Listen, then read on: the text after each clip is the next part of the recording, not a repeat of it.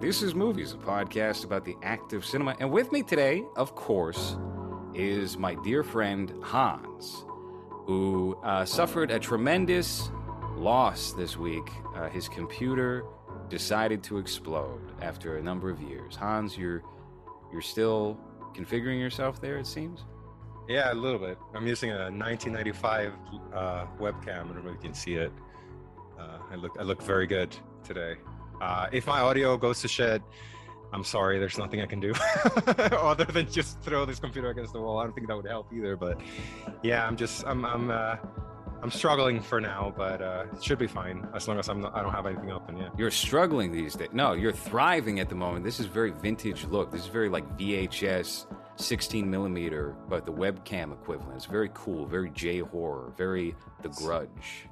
Very MSN Messenger webcam conversation. Yeah, you look like you're gonna jerk off for me right now, Hans. Are you gonna pan I mean, down? We'll see how it Hans? goes. Okay.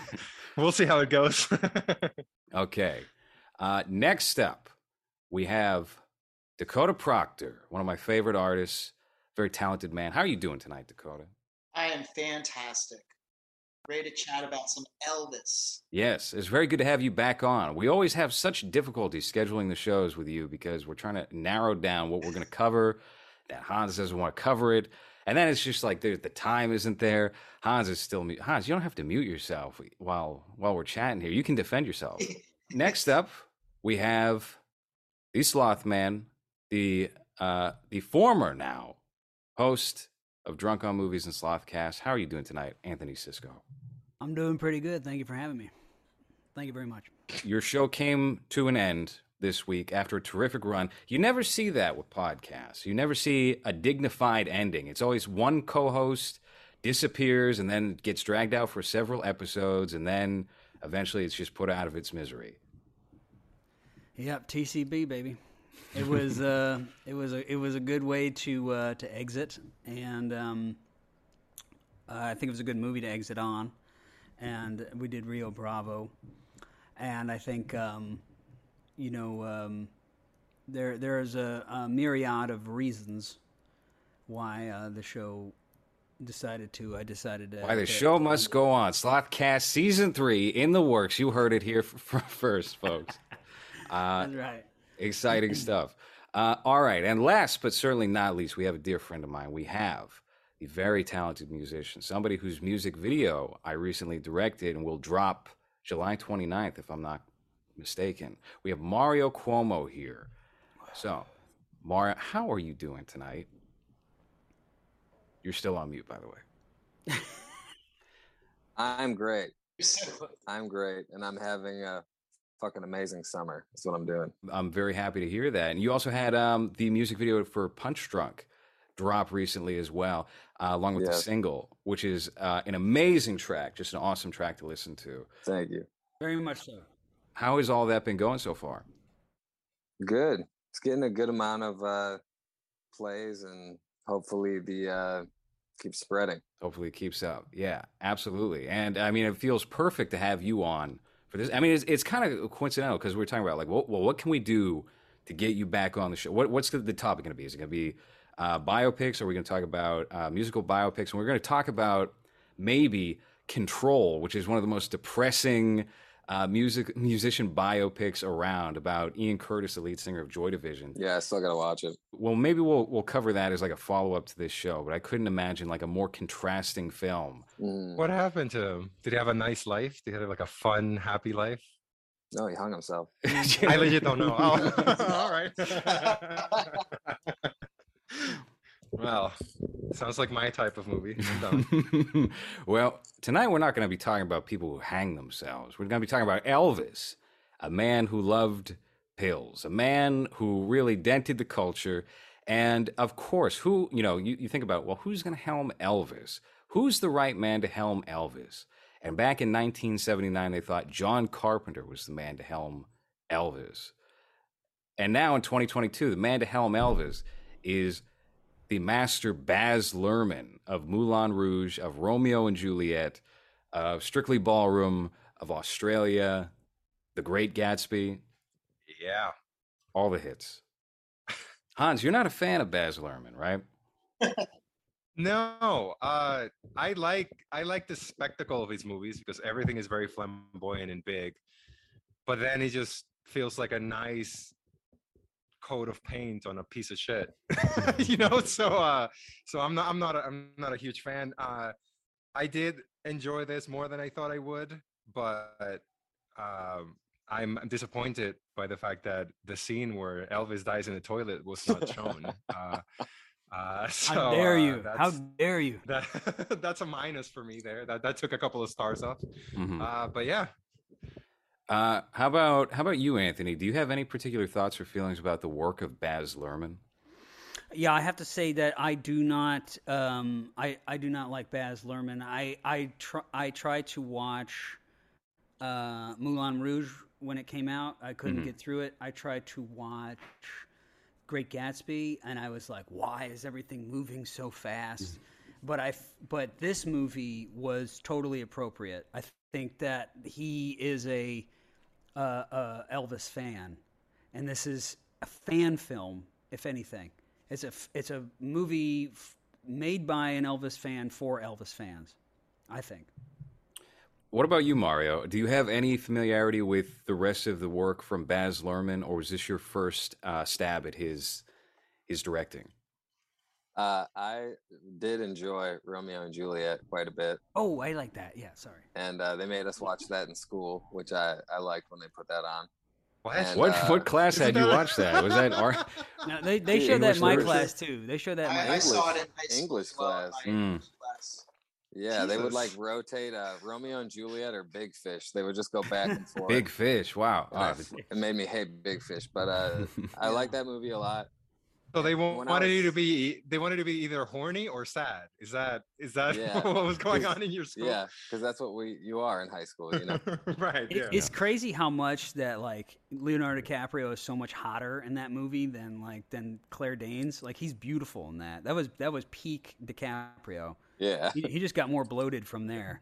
And Claire That was Danes Gilbert like Grape, right? Claire Danes Gilbert looked like Grape a like like she was a hillbilly like uh, Well, dirty she- feet. she was the awkward girl on My So-Called Life. She was never like the pretty girl, right? Yeah.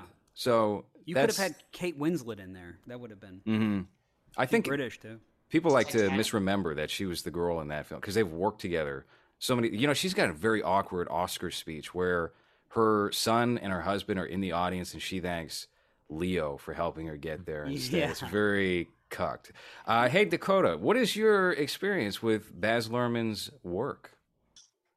Yeah, I uh, I was definitely a big theater in high school. I was, you know, hanging out with theater kids, and I just have always had a, you know, penchant for playing the devil's advocate. So I would just say Moulin The Rouge movie with Al of shit. Pacino and Keanu Reeves. Everybody loves that movie when they're a kid.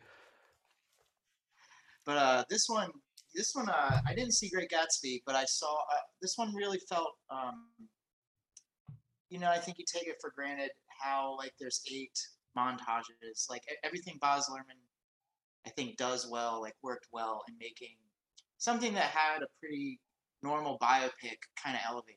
You know, like I, Mhm. I, I left and I was like, you know, this, you know, I saw it with a friend, and you know, they're like, that was like Walk Hard, you know, and Walk Hard, you know, is a parody, but I felt like this transcended sort of that biopic trope, even though it had literally all of them in it, you know. But I, I overall, I don't love Baz Luhrmann, but I did like the Romeo and Juliet.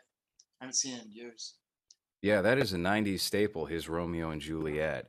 Uh, aside from that, and I mean, Baz Luhrmann is one of these maximalist directors that I appreciate the effort of, but I don't know if uh, his movies are ever worth the sum of their parts. And I felt that way with Great Gatsby, where his style overwhelms the material of Great Gatsby. So that is hardly a Great Gatsby film. It's a Baz Luhrmann uh, roller coaster, a, a tourist attraction.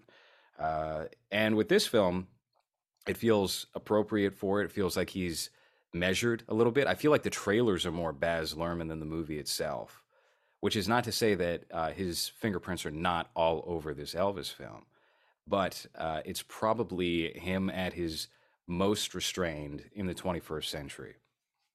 It's been 10 years kick- since he's done a movie. Mhm. Really like a like a like a uh, a dream kind of movie. It's like a um, like you don't know what's happening, and it takes about maybe 25 half an hour to get in to the rhythm of it. Yeah. and, and Yeah. the beginning and the end are so kind of strong that the middle I, you almost forget what what's happening in the middle. And i like that i kind of liked it because i wa- i didn't go stone but it's a movie that if you do smoke weed you should smoke weed before seeing it because you'll get scared and then you'll like start laughing. Like it was very giggly. I, I, I like at a certain point i just let myself go with it and go like, okay, this is what this is, and it wasn't going to be Ring of Fire, and like you said, it was kind of like Walk the Line. Oh, no, I'm sorry, it's like uh, Walk Hard, uh, or sorry, Walk the Line, not Ring of Fire. Um, it it wasn't sell serious like uh, Walk the Line, which I think is appropriate for someone like Johnny Cash. But with somebody like Elvis, who you're you're never going to know, you're never going to touch. The guy's he's the king, he's the myth, he's the American god. Like you'll never be able to touch this person or even know him. And so everything that you see in this movie is basically everything that everyone already kind of knows. And so he's not trying to show you like the dark side of Elvis or like the you know, the, you know, he's he's not trying to go there with you. He's trying to give you the impression that it felt to see him live, to see him perform, and to see his little clips that you can find on YouTube and interviews and stuff, and just get an essence of him, because that's all anybody could ever know. There's a really It- cool aspect of like him not even talking to Elvis for like probably 20 minutes. You know, I was like, I turned to the person I saw it with, and I was like, you notice they haven't talked yet. You know, and like you're seeing Elvis from the back, and it is very dreamlike in that way. And um, yeah, when they finally do speak, it's in the mirrors. You know, and there's a lot. Uh, that that first the first act into the second act is extremely strong, especially with like mixing in the sort of more uh, contemporary soundtrack. You know, it does feel very like schizophrenic almost. And, uh, That was I'm kind of weird when when they played a hip hop song when it's supposed to be the 50s. Well, It's they're like, Have you not that's seen Baz not Luhrmann's work? That's that's what he does. yeah. Same, yeah. yeah, I mean, he's trying to convey sort of the black, the black kind of culture that Elvis was hanging out around. And It wasn't hip hop though. It was still black music, just not Yeah, hip-hop. well, he's making. I mean, yeah, yeah, he- he's It was- making some Could have sort done of. funky, some kind of soul, some he jazz had to make or some kind of but- connective tissue with what was going on yesterday, which what which with what is going on today, which you can't really Lil do. It's like B. little Uzi Vert. yeah, you you got Lil B on an Elvis yeah, movie. yeah. I'm like, Uh, well, first, uh, the first thing I want to thank is uh, slotlights.com because that's the, that's who brought the movie for me. Um, this is something that because I, I was only able to watch a cam. Uh, the movie's not coming out here until the 15th of July, so I, I could only watch a cam that had some type of Asian subtitles, two different kinds at the Yeah. bottom. So it, Hans, wa- do it you- was like don't you have the screenshot you sent me? Just pull that up on the screen right now, if you unless it'll kill I your computer. I- yeah, I, I I'd rather not. Oh, You you can if you if you could. I I haven't dabbled in that. screen share yet, Okay. so I don't yeah, know. I'm nervous. Uh, so it was that, and then the audio was not great. It's sou- it, it sounded really muffled like this.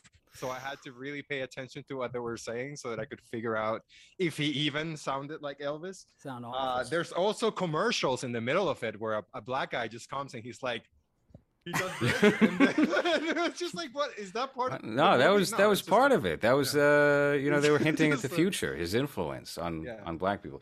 Yeah, uh, that's the worst way to watch this movie. By the way, that's Yeah. uh, unspeakably not not the way to watch Elvis, which is a complete and utter visual, audible Yeah. spectacle. and and, and it's a shame because I did like uh, some of the elements that he was using the the split screen to show Yes, audience yes, and yes, show yeah. him. I really like the the small animated segment at the beginning where I think he was telling his early life story or something like that. Uh, so I was enjoying the the how flamboyant it was. I did feel like it, it stopped being a Baz Luhrmann movie for about 20 minutes in the middle of it because none of that was present.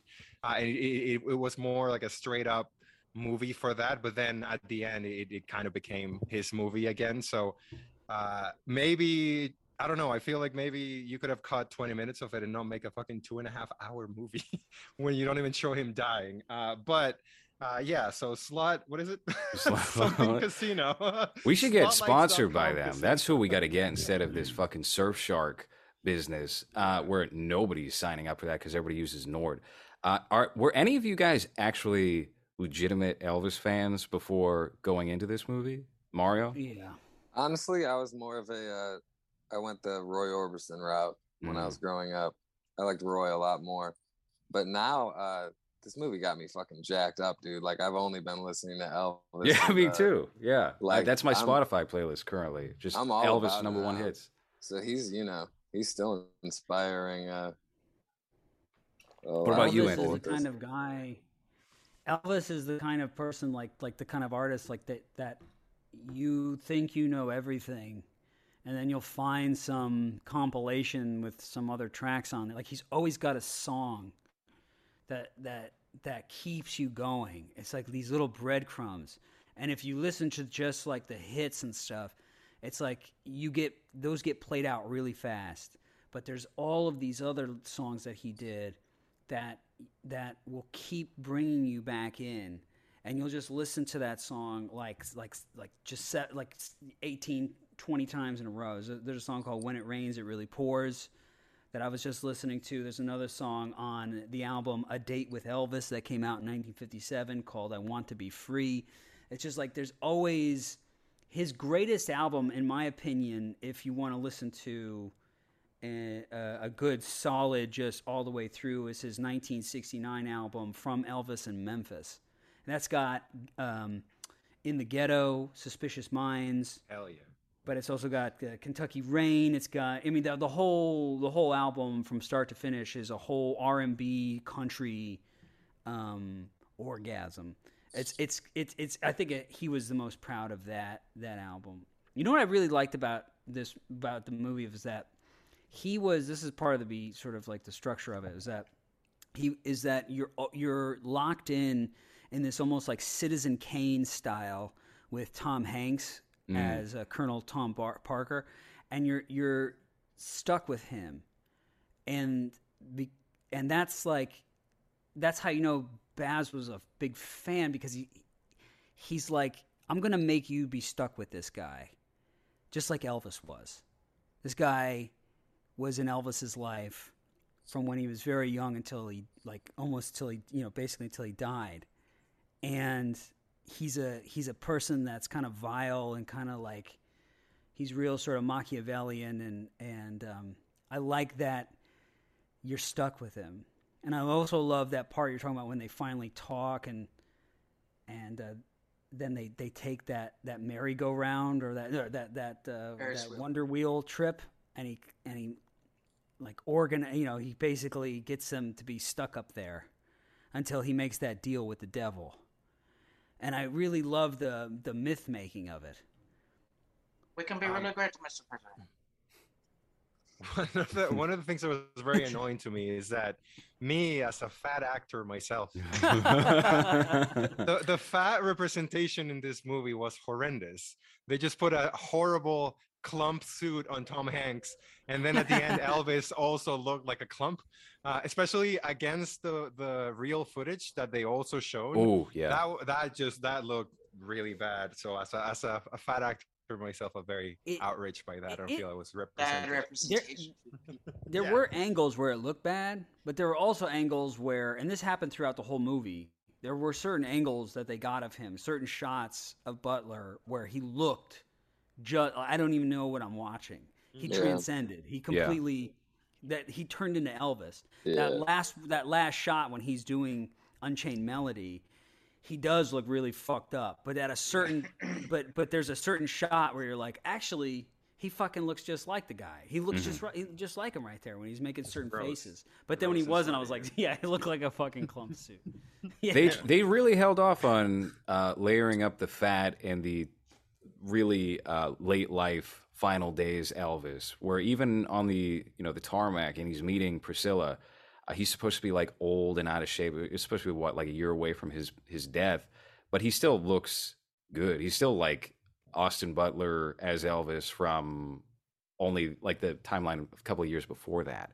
They don't Mhm. really they save it for that last performance, which I think is a strategically smart as opposed to what Father Stu did, which is now one third of the movie is going to be fat Mark Wahlberg, and he's going to be Wow. oinking in the church, uh, dying. So that was I wonder a, if the this is the mistake. the, on, the only show on the internet that's still talking about Father Steve. no, Catholic Twitter won't shut the fuck up about Father Stu. They hate this movie, by the way. Was it all right? So, Anthony, you and I were talking about this not long uh, before arranging this show. The original, the original complaint, or, or one of the original complaints with a lot of like people, was that Austin Butler doesn't look like Elvis. He wasn't masculine enough to be Elvis or something. Do you think this is just all unfounded because it was Baz Luhrmann helming Elvis, and Baz I Luhrmann's a think- flamboyant director? I think Baz Luhrmann's gay, right? Well, he's a married man with children, Anthony. What are you Is he talking about? really? Yeah. Gets it all out on Yes. the screen. He signals gay to me, dude. Well, and, and, and all I'm saying is, all, and, and I'm. I, it, it looked like a movie made by a gay man Mm-hmm. because like the shirts that they put him in are like mesh shirts. I'm like he didn't wear really like mesh shirts. He wore like like tight fitting clothes, but I never saw any like floral pattern. You can see his nipples like you can't in this. and so I'm like, Wait, so you're saying that he didn't dress like a hooker from the red light district? in I'm the saying he. I, 60s? I, I think I'm saying he dressed like a flamboyant black man, like in the style of how black men dress, even up until this day. You know, he grew up around uh, black people. He went to black churches. He hung out on Beale Street, so he he adopted black styling. Right, and- my best I- friend but is I- black. But I- thing. But I but I I actually uh, agreed with the people, the naysayers at first. Like this is fucking bullshit. Doesn't look like the guy, and I think it's an impossible task to try to look like Elvis. That guy is still pretty. Even pictures of him. I was watching the documentary. If you want to sort of primer before you see this movie, you don't know anything about Elvis. Uh, there's a documentary on HBO called Elvis Presley: The Searcher. And I would suggest if you don't know anything about him to watch that documentary first, because that'll give you the serious shit that you want to see before you see this. Because this movie's not really, it's not a serious movie. It's like a, it's an homage, and um, um, you can't, you'll never find anybody who looks like Presley. You'll never find him. Like it'll, it's it's an impossible task to reach. I know Kurt Kurt Russell tried it. I know Don Johnson did it. Um, they they don't they don't reach it. Maybe Val Kilmer, but you never seen him Not except now. for Shadow and True Romance. but I, I, I think I think it's an impossible task. But I and I think that the only way to do Elvis is to do an imitation. And so when when when Butler is speaking, he's kind of doing a subtle imitation, um, but w- where his performance really stands out is when he is doing the music. Like he did the music, his voice is like really good. His voice, uh, if they, I saw this video on YouTube about his voice, how it changed from like when he when he was in just Once Upon a Time in Hollywood and just Yeah. like a, to to now, and his voice is like super deep. Now he fucking destroyed his throat just for this, and I think that is like totally. When I saw him perform, it was transformative. I thought it was an an excellent uh, performance, but I don't think I don't think um, he he would be able to reach uh, that I guess masculinity or his essence because that motherfucker was cool. I mean, unless you're hanging out with black people for like a decade, you're not going to get that type of uh, energy about you. Yeah. damn. So I got that energy, Cisco, because I lived Yeah, with you projects do. for 18 years. Yeah, you do. Hell You do. You do. I think I think someone commented on your perfume nationalist uh, your appearance saying that the guy sound the guest sounds hot. Guest sounds hot. That's right. Uh, I think her name was Marie or something. I think we got some good, that- good listeners from that it- that one little show. Yeah. Is that why you have rosy cheeks right now because you're hot? No, I'm Alright. just I'm I'm flushed. I'm blushing over the compliments here tonight. Yeah. Yeah, it's nice. It's nice. Um, so we're talking a lot about Austin, but I think he killed it in this role. And uh, as far as like the the lack of lip syncing goes, you take a look at something like John Carpenter's Elvis, which is a two hour, forty five minute television movie, and it it, it, it I, for me anyway. And maybe it's not fair having seen this Elvis film first, but Kurt Russell just feels like an impersonator, like a Vegas impersonator, and the lip Yeah, yeah. syncing is very, very obvious. But get, again, that's 1979. We're comparing that to 2022. It's not exactly fair. But Did you is- know trivia? Did Yeah. you know Kurt Russell did the voice of Elvis in Forrest Gump? No, I did not know that. That's very interesting. They brought him in to do the voice of Elvis for Forrest Gump. They also So brought he's him. like, "Hey man, show me that thing again," when he's got the braces on his legs, Mm-hmm. that was Kurt Russell's voice. Nice. Well, he also comes back for what was it, three thousand miles from Graceland with Kevin Costner, that piece of shit, yeah. nineteen ninety nine. Was it a heist movie or something where they're Elvis Yeah. impersonators? I thought, I thought, you know, it's like a great premise, but such a shitty execution. I bet, like, I didn't answer your question about the Elvis thing. I've been an Elvis fan since I was a little kid, and there was steps of my Elvis thing where it was like, I, I grew up, I, I wasn't allowed to listen to what I want to listen to in the in the car, so I listened to oldies, and so Elvis was always on. And then as I got older, I got into Andy Kaufman, and Andy Kaufman was a huge Elvis fan. So I became an Elvis fan because I wanted to be like my idol, Andy Kaufman. And then I stopped listening to Andy Kaufman because of um, the. Uh, sorry, sorry, s- stopped with Elvis because of a Little Less Conversation remix that JLX did for the fucking uh, uh, Steven Soderbergh movie. Ocean's Eleven. Ocean's Yeah. Eleven. As a Wasn't terrible. it Fatboy Slim?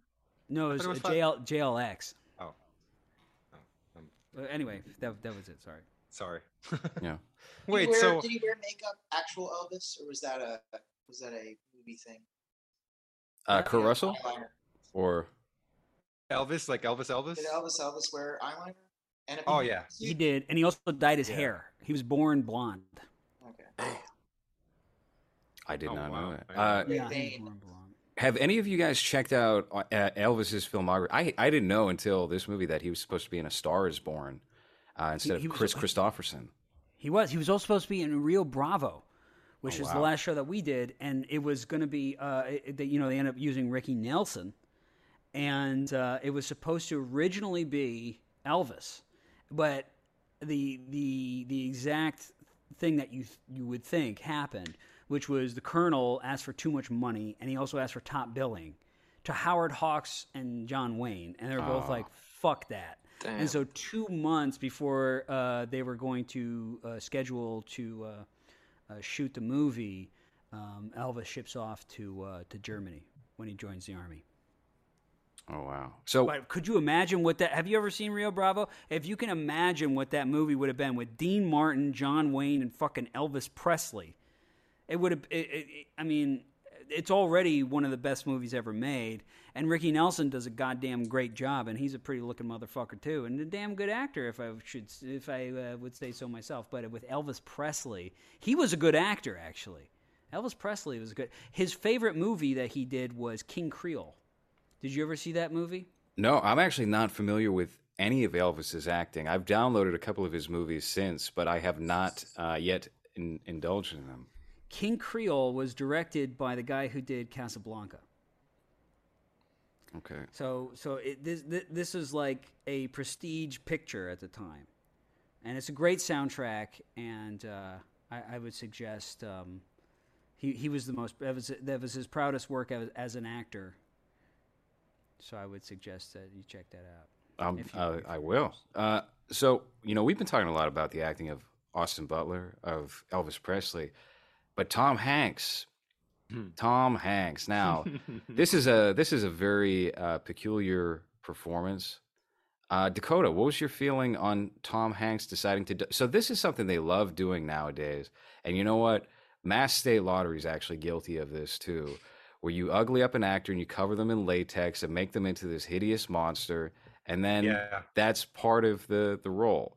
Uh, yeah, I wasn't 40 pounds heavier. I, I'm just wearing a fat suit. in the movie, so mm-hmm, if, if I mm-hmm. look different, it's because of that. I've never seen you from the neck down, Hans. I have no Right. idea what your body looks like. All right. Well, nobody in the voice- world would have the voice impression that you're fat, Hans, if you just shut up.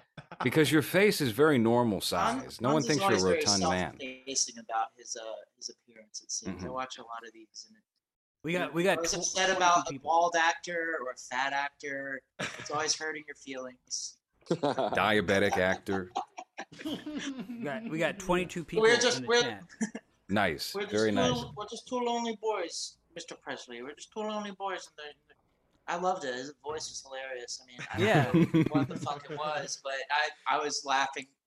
You know, it's a the penguin kind of. Yeah. So yeah, I, yeah, I yeah. think you're touching on something that kind of does elevate this movie more, which is that the performance is bad. It's not a good performance, but there's something like so distinct about the performance and cartoonish that that just adds character to this movie, I- and I, I think would- elevates the Profile. I was just a little boy from West Virginia. I mean, I was trying to Yeah, get no, no.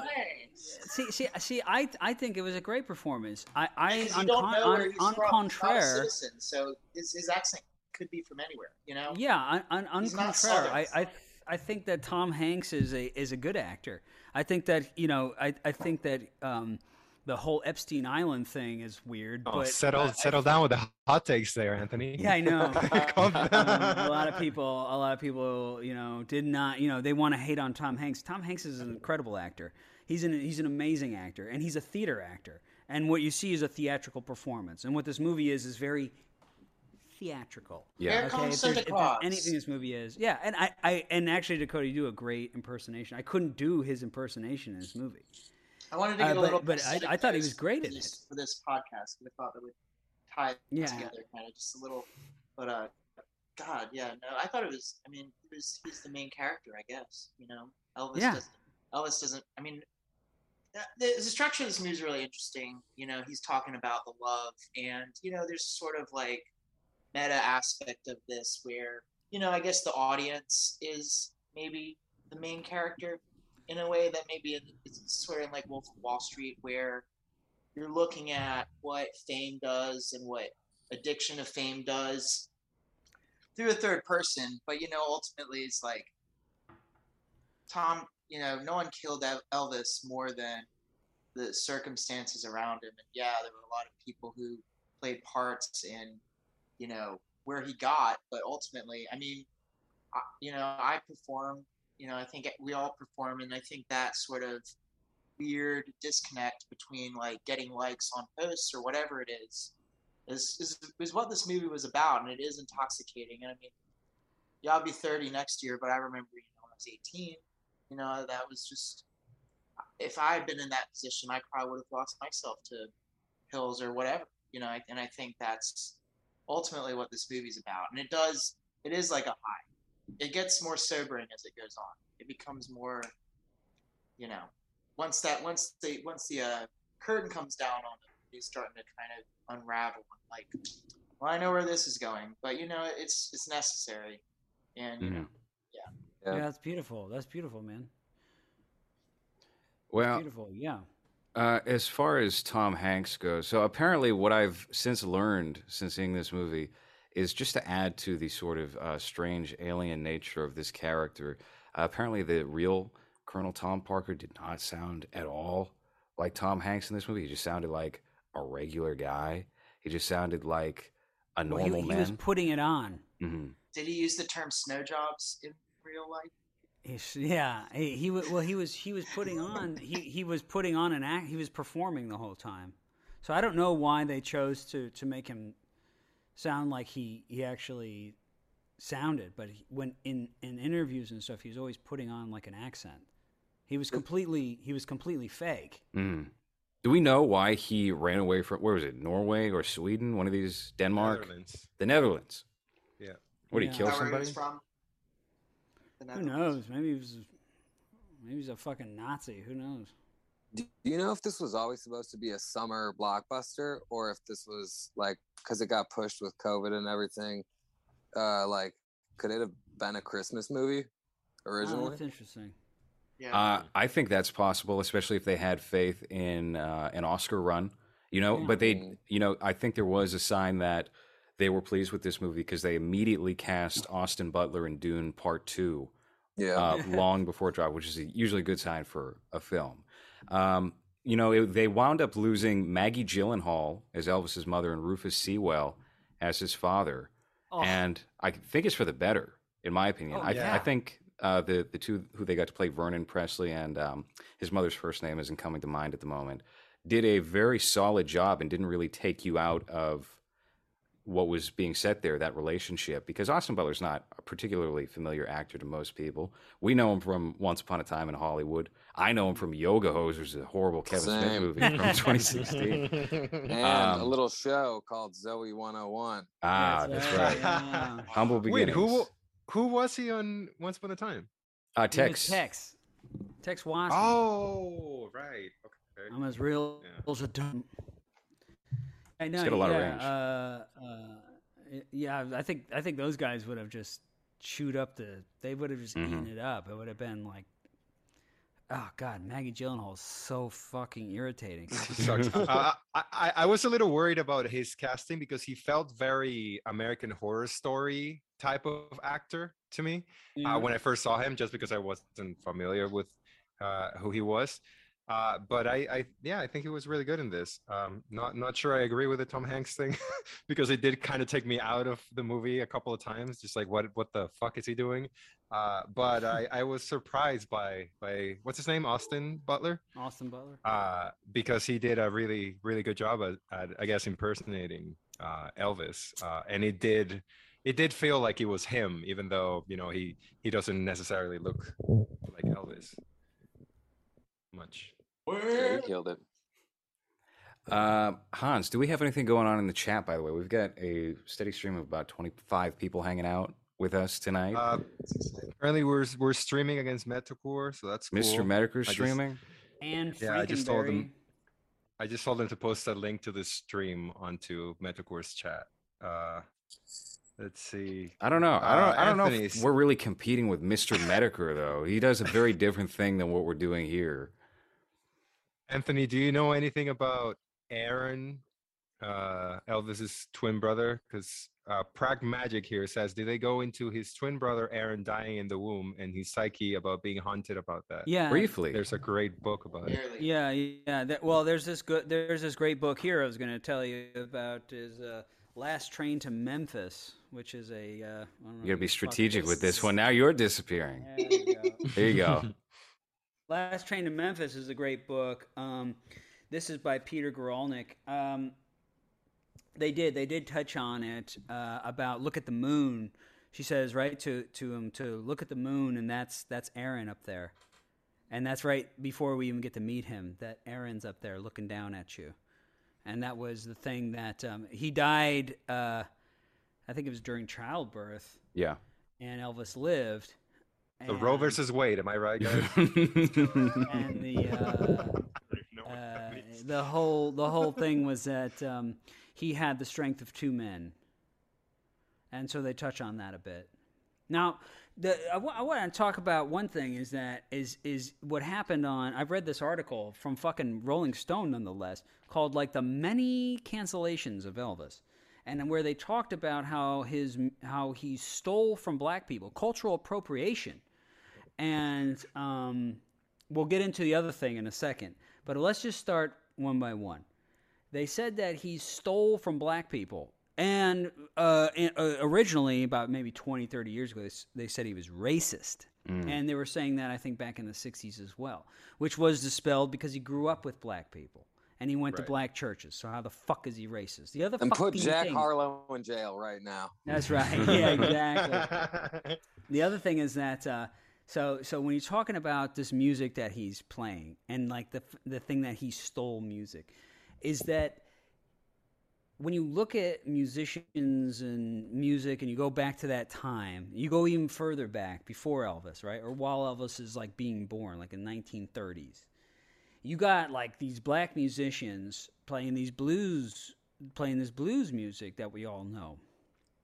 And um, the thing about blues was that, th- you know, the, the sort of libtard history of blues music is that it came from the fields of the slaves, picking cotton and singing these songs.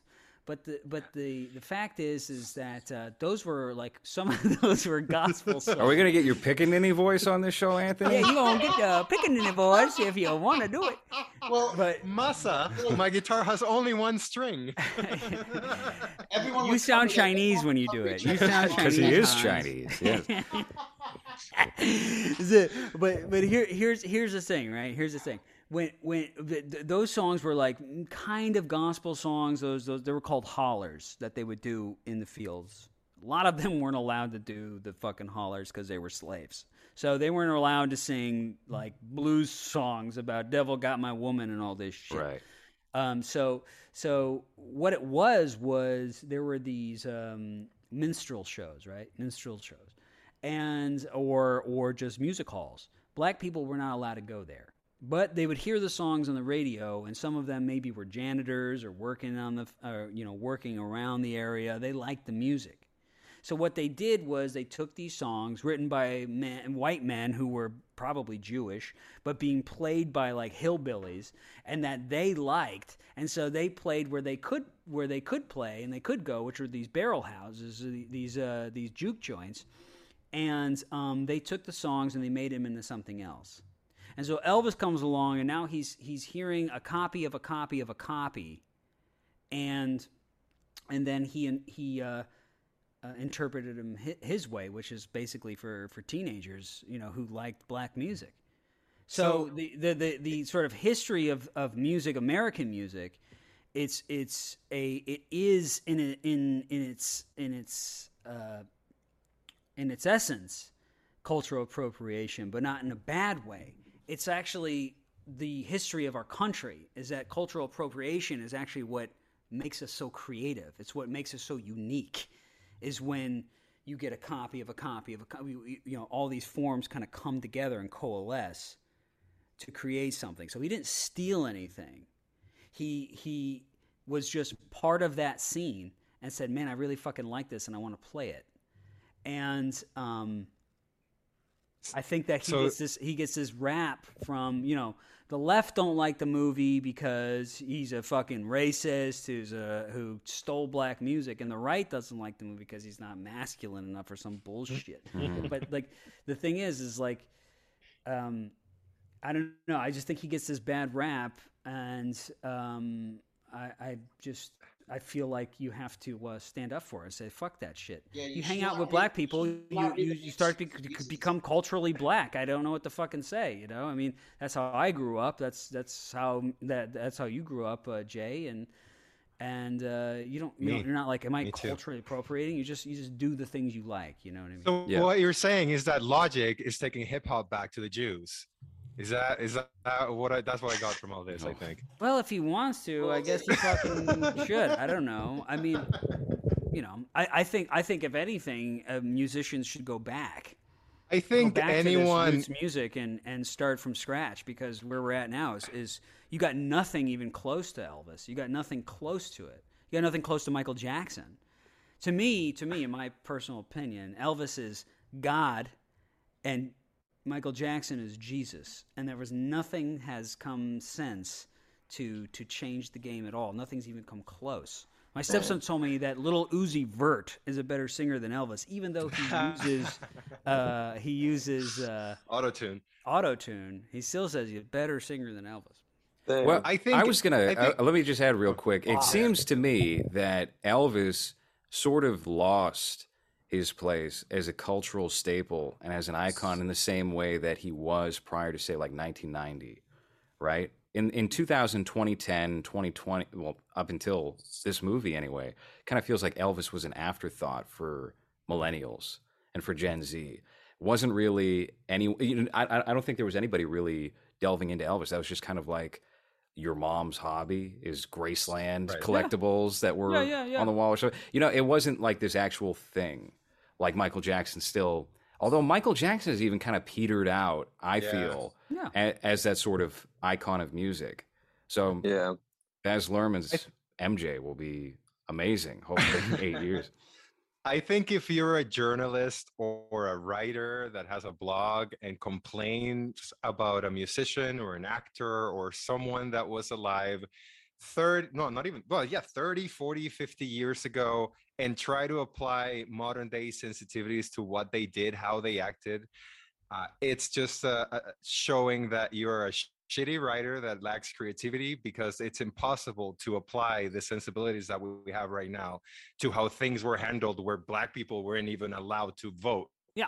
So the fact that so the fact that they try to bring that in, well, because of what we know for racism now, what he did when my parents weren't even born, it's bad. It's like that. That's useless. Right. It's pointless. What's what's what's the point of even He- doing that? It just he was playing black music, and in a sense, it got people to go to the fucking record store and say, "Hey, man, I want Elvis. You have any Elvis?" Well, we're all out of Elvis, but if you like Elvis, I know some real shit right here. This is where Elvis got his shit from, and actually boosted black music because black people, even in the 1950s when Elvis is coming around, couldn't couldn't perform in front of white people. They still had segregation, so you couldn't you couldn't even do you, you couldn't even you, you you couldn't even like have black people playing with Elvis. And so what he did was elevate that, if anything. But the unique thing about Elvis is that he didn't just he, he wasn't just like this is some black music I got here, blah, blah, blah, blah, and, and do like some little Richard shit. He fucking took he took black music and he took country western and he mixed these two together. And there's a there's a a, a great book um, by a uh, if you guys want to know the, the the the history of it, it's called In Tune. Charlie Patton and Jimmie Rodgers: Roots of American Music, and uh, that's a great book about how blues and country were like parallel with each other. Um, it comes from um, the it's it's basically it's just uh, working class peoples um, who would uh, not in the case of Charlie Patton, but in the case of Jimmie Rodgers was like working in a factory, and everybody went on break together. So when everybody was on break together, you know, someone had a banjo, which is the original blues uh, instrument. It wasn't the guitar because the guitars at that time were still too expensive. Um, wasn't until you know Martin c- comes out with an affordable guitar in like the late 1800s, but uh, guitars didn't become affordable until like Stella and Gibson come around, where they where they cost like maybe twenty dollars as opposed to thirty dollars for a Martin. The guitar was was viewed as a um, expensive upper class instrument all the way back. You know, the, the guitar originates in Spain, so you couldn't even afford a guitar back then. Yeah, everybody used the banjo because it was more. Uh, There's only four strings on the banjo, so it's cheaper. Yeah, yeah, so of the guitar. That's where the finger picking comes in. The finger picking with the yeah, exactly. You, you- you you pay more for the other two strings, Yeah. but you you you uh, and in fact the five string uh, banjo was created in America, but that was the original like blues instrument. You don't get the real actual blues until Bessie Smith comes out with Honey Boy Blues. That's when blues becomes like an actual term. Before blues, it was it was called ragtime. Bessie Smith was the first like transcendent black artist that that uh, uh, transcended into to to the white culture, and they started listening to to her music. But before that, it was just called ragtime. God damn, Anthony, you could seriously work for like Antiques Roadshow. yeah, yeah, yeah. Well, I played this music. I play I play roots music all the time, and I feel like if I'm going to play it, I should know the history of it. You know, I don't want to just play Robert Johnson and Charlie Patton tunes and not know like what the fuck I'm doing or where the fuck it comes from. Respect. But but but you know, you so so, so I I've done research on it, and, and some of some of the stuff it's like pre 2016. I was like trying to write a uh, a script about um, Robert Johnson in the uh, in the sort of style of like a Belle de Jour type um, thing with a Anthony Burgess barrel house speak where no one knew what the, anybody was really saying um, because there was a type of lingo in the country, uh, barrel house music. And I remember reading this book about talking about how the white artists were actually the ones who created the music that we all know, that we all sort of like think of as like black music. And I remember putting that book down, being like, "This is fucking bullshit. This is terrible." But then you realize, like, all these people, including the guy who wrote this book, this this uh, Last Train to Memphis, he also wrote a book on Robert Johnson, which I have, called "Searching for Robert Johnson."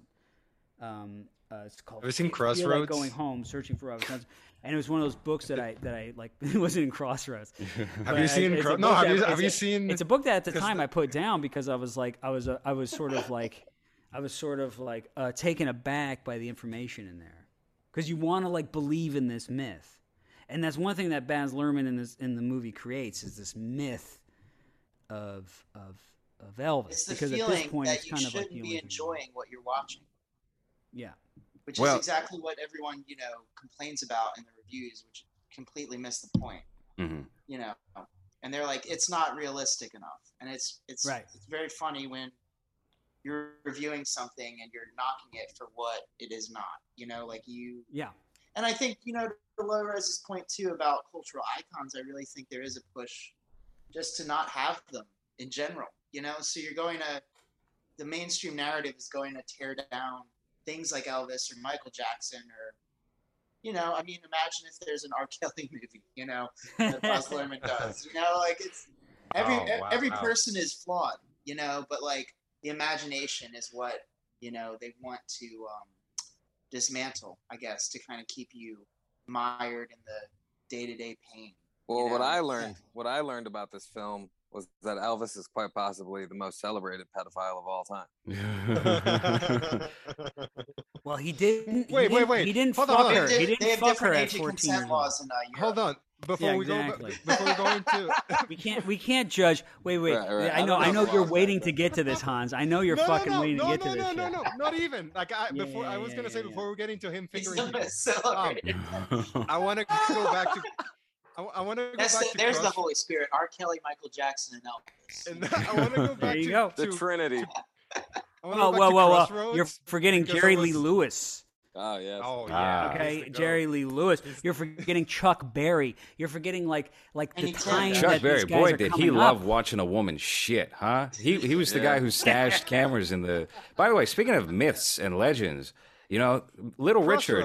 Li- No, Little Richard, there's this misconception that he's a gay man. He's not. He's just a massive cuckold. He was arrested for being cuckolded. He was watching his girlfriend hook up with a man in his own vehicle. And they said, This is lewd. You're going to jail, Little Richard. And they sent him to, to prison for a little bit of time. So, For watching. for watching, just for being a cuck. watching. Ah. Yeah. Listen, that was against the law back then. Is Wait, is that what he- Liberace was too? was Liberace also? just, you know. no, I think he's like? Baz Luhrmann, just a married, happy man. Yeah. Right. Okay. Well, I wanted to get into Crossroads. I was serious about this uh, because it's the first movie that I ever saw guitar playing that looked cool. Because I think Steve Vai is in it, and or Vai Vai, how is his name? And, and it stars uh, Daniel LaRusso from Karate Kid, and he makes a deal with the devil in this Crossroads so that he can learn how to play guitar. None of you guys seem familiar with it. I thought you were it's talking about the Britney Spears movie, Yeah, I Crossroads. thought that. I Oh. thought that too. No, no, no. That would've been a much I know- better I know joke, what you- I know what movie you're talking about. I know. I know Crossroads. Yeah, yeah. Crossroads is mocking good. That's a great movie. Yeah, Yeah, yeah, I'm not mocking it. I was supporting Hans, it. did yeah. you watch that movie. Tom Arnold, uh, Roseanne Barr? No. I slept with Elvis. I loved Elvis. Made for TV movie. No, I saw the poster of it and I was like, do I really want to waste 90 minutes? You should've. Pretending that Roseanne is like, or that they're, they're a couple that I need to be watched in a, for 90 minutes. Nah, I'm good. You probably would have been better served coming to this show watching that instead of the Bengali fucking Turkish subtitles on that cam copy.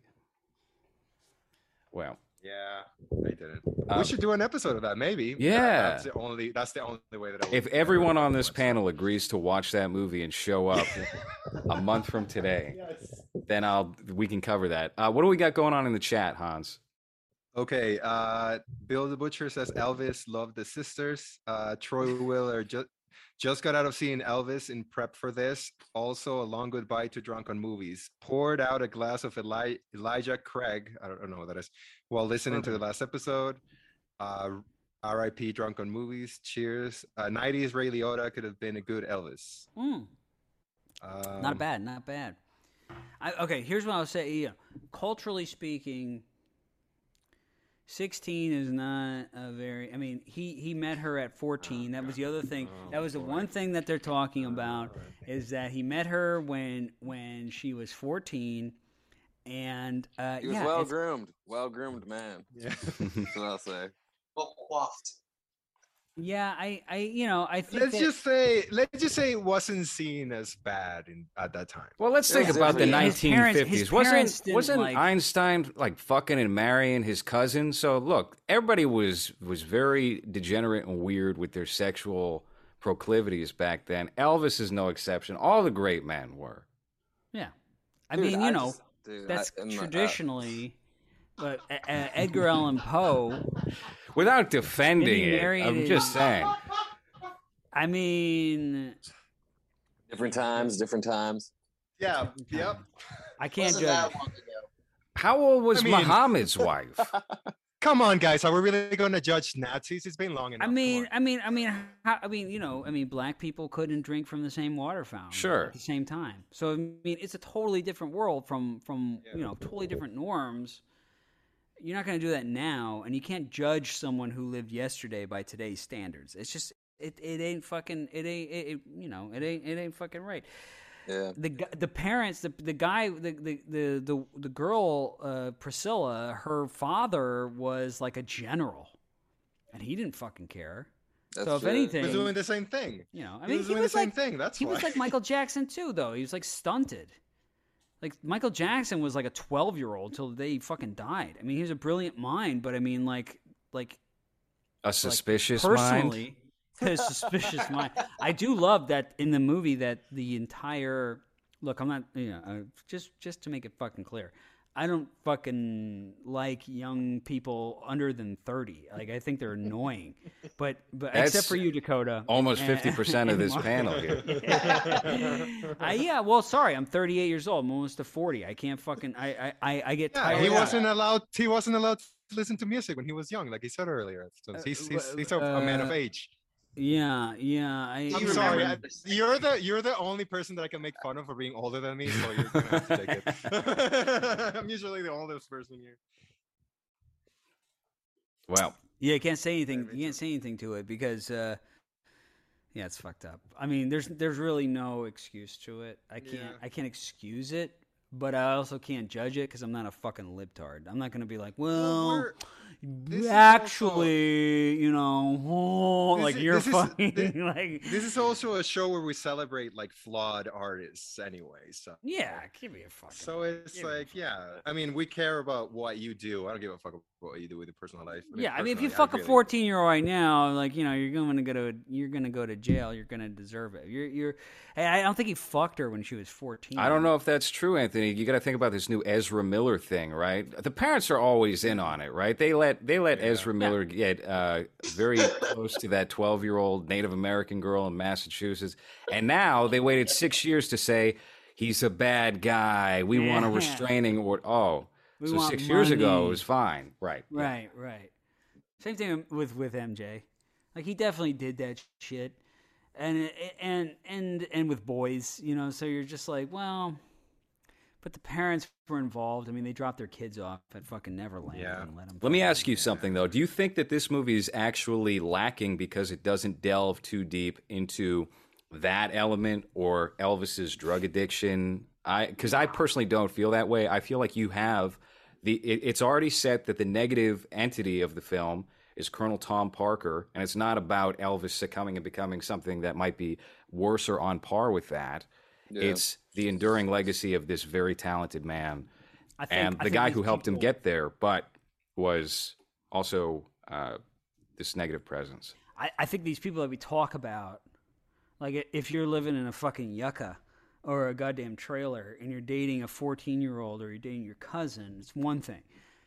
But if you're these guys who are completely disassociated from reality, who suffer from chronic back pain, suffer from, you know, like Prince, like Jackson, like Elvis, like you're looking for something to keep you going.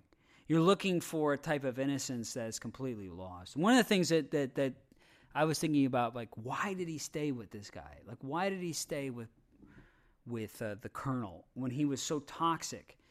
And I think, like, you know, he met Nixon. He met, I mean, he met many people. I mean, Elvis met many people. He had a lot of uh, a lot of access. And I think that when you get that kind of access, I think that, that this kid from, you know, living in a fucking shack, which by the way is up for auction in August. It's going for 30 grand. It is a it is a uh, assembled home that you can buy if you, you know, if you uh, if you are the highest bidder, and you can create recreate his home, his actual home that he lived in, anywhere you want. If you want to do it on Elvis Boulevard, you can. If you want to do it on your backyard, you can. Hans, is- I think we got to do a fundraiser for Hans so he can finally come to the United States That's and live in be a Elvis's home. And and so when when you No. take when you when No. I mean, I guess it's better.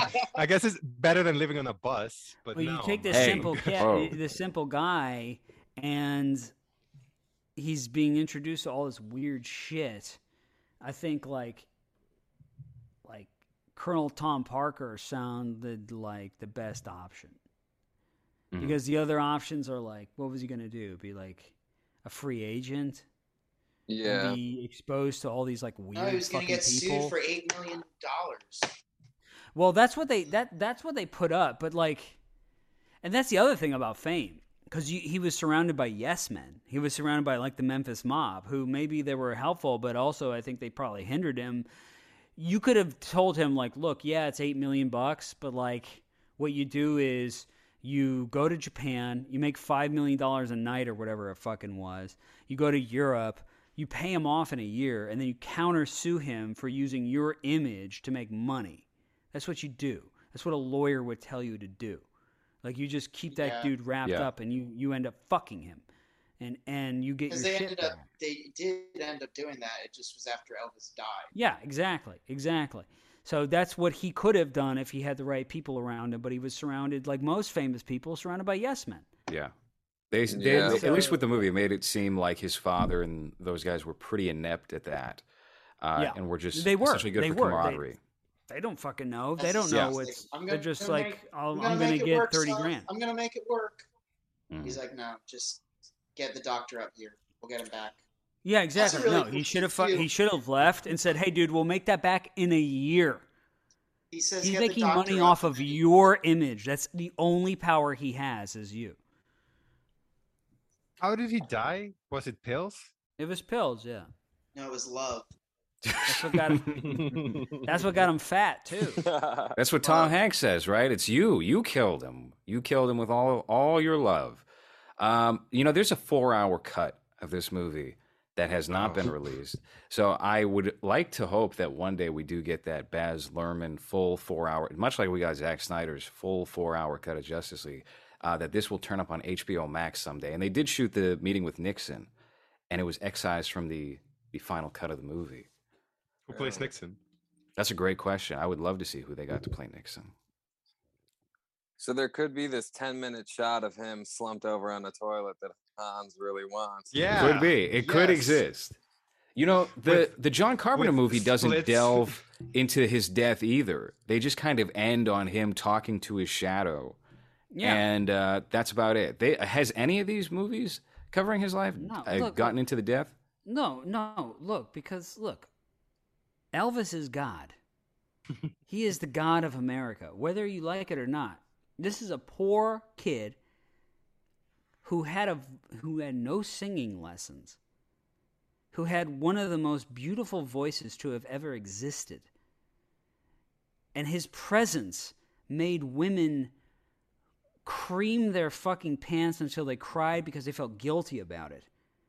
And if you listen to his music, if you actually get into him and don't don't have your your your bullshit irony that everyone puts into things anymore uh, all, all the time, if you just fucking let it go and listen to this man's brilliance, you will understand that. And I and I believe that fully. And, and I, I, you know, and, and yeah, of course, like you said, you know, you can you can look at Moses, you can look at anybody, you can fucking judge these people for who they, who you know, what, what their faults were. But uh, I don't want to see Elvis dying on a fucking toilet. Just like I don't want to see Sharon Tate being fucking stabbed in her belly while she's pregnant and about to have a child. I was at this. re- I was at this uh, the place I go to, Spaghetti Tavern up here on the Upper West Side, and I was talking to this uh, bartender, Dennis. And we are talking about movies that we watch, and I always watch Once Upon a Time in Hollywood during the summer because it's just a good summer hangout movie. And he said he loved it. And there's this girl, she's a bartender. She was asking me what I liked about it, and she kind of had that attitude. I said I like that it's it's it's just a feel good movie. You can watch it and just kind of like hang out and it's a good drinking movie and it's a good just just kind of hang out movie. And she said, "Oh, that's interesting. So, so why? Well, how'd you feel about it?" She said, "I hated it." I said, "Why that?" She said, "Because uh, it, it was supposed to be about the Manson murders, and they never showed it." I was like, "You want to see Quentin Tarantino do the fucking Manson murders?" It's like that's fucking sick, man. Like I don't wanna see- see. I know. wanna see her he- and she, she, well, she said it was exploitative of fucking Margot Robbie. I'm like, oh, did they show her getting fucked in her ass, like bare naked? no, no, no. Well, how was it exploitative? And they couldn't fucking, they couldn't, they couldn't tell me. She couldn't tell me. She couldn't tell me how it was exploitative because she was like, I asked her how it was exploitative. What do you mean by that word? And she was like, blah, blah, blah, blah, blah, blah. she couldn't fucking do it. Anthony, you were talking to like, a I don't- I don't woman. you see- expect I hold on. You expected a woman to have good taste and and rational thoughts here. That was the first mistake, pal. Yeah. Well, I don't, I don't want to see joy, Elvis dying on a fucking toilet. joy in it. No, I Elvis- listen. I do agree with you. I think uh, for that kind of conclusion to this film would would be completely out of step and undignified for what they're trying to do is restore Elvis to that cultural template. So you're saying you don't want a, a death scene where the camera goes through the windows and then back and then zooms? It should have been like uncut side? gems, but up his ass, you know, and then out of his mouth. Uh, Yeah, that's what they should Yeah, have yeah. done. Or, or, or Michael Jackson sleeping with little boys. I don't want to see him sleeping in bed with little boys. I But don't th- give hold on a second. that. That's much more part of Michael Jackson's It's good that legacy than wanna see that. what we're talking Yeah. about with Elvis. Uh, yeah, it is. It is. It's true. It's true. Wait, so you don't want to see a, a- a scene where Sharon Tate gets uh, stabbed in her stomach from the point of view of her feet? And also, and, but, but also by Tarantino, which would just be like blood gushing out and fucking like, like it'd just be like it'd be totally offensive and fucking inappropriate. Like, like I do believe that they're they're they're you know I do believe in appropriateness. I, I don't think that like you know movies should be showing like you know if you want to if you check out that documentary they don't even go into priscilla talking about her being groomed or anything. I don't if if you talk to her the woman herself she's not gonna be like i was fucking groomed by this guy. Like she's not like that. She's like i fucking love this man. Like i loved yeah, him. Stoked. yeah she was totally stoked. Like like you know i like you know Well, look, I um, mean, you, remember the Oscars where Kevin Costner gets up and he talks about seeing uh, the good, the bad, and the ugly, and he talks for like 10 minutes. Yeah. And then he announces Jane Campion wins. And then Jane Campion comes up and is like, well, that was very long. You know, like that is exactly what you're highlighting. You know, this male perspective of wanting to glorify and build up, and then maybe the uh, the opposite of tearing it down and bringing it back to reality, saying, "Oh, well, that was long." You know, missing missing the point, wanting it to be, you know, within what you think it should be, versus being able to take in something that is fantasy. You know, like every no nothing's fantasy every more anymore because you know there's just so the the um, distinction, you know, because of just posting and you know this sort of one to one kind of thing between our personalities and the art we create. It's very hard to separate. Whereas, you know, back in Elvis's time, you could have someone who is an icon. It's harder to do Yeah. that now. And the people come in and they say, I don't want to see that anymore because that was all built on racism or sexism or whatever. You know, it's because it is fantasy. You know, they want to tear that off and you know yeah build, something new. I don't know, but like it's Uh, no no it's it's happened it's, it's it's womanized. It's womanized, and that's what you see at the end of a of a civilization. Is you see the women take over, and what a woman does, if you've ever been with one long enough, you've been with a toxic one or with one you just don't get along with. What they what they always do, what they always seem to do, is they say, you know, you're a coward. You're not who you think you are. Now I've had sex with plenty of women like this that that, that I mean, just casual encounter type shit where they're just like, I see you for who you are, and you're like, bitch, you don't even fucking know. All you're doing is trying to tear me down, and that's what that's what we're in the society of. Uh, uh, the, this is A this, tear down society. the- yeah, it's a very Walter society White like- approach to handling a conversation. Was you're calling him a coward. You're not Yeah. who you, you say. Man, that's No, that, that's this. This is this is what this is what we're living in. We're living in. I don't. I. I don't think death- it's. I don't think it's run by. They don't want you to have. They don't want to have anyone above. You know, it's like no, Yeah. because he did this, or I heard I already did this. And it's like yeah, but you know, it's like nothing.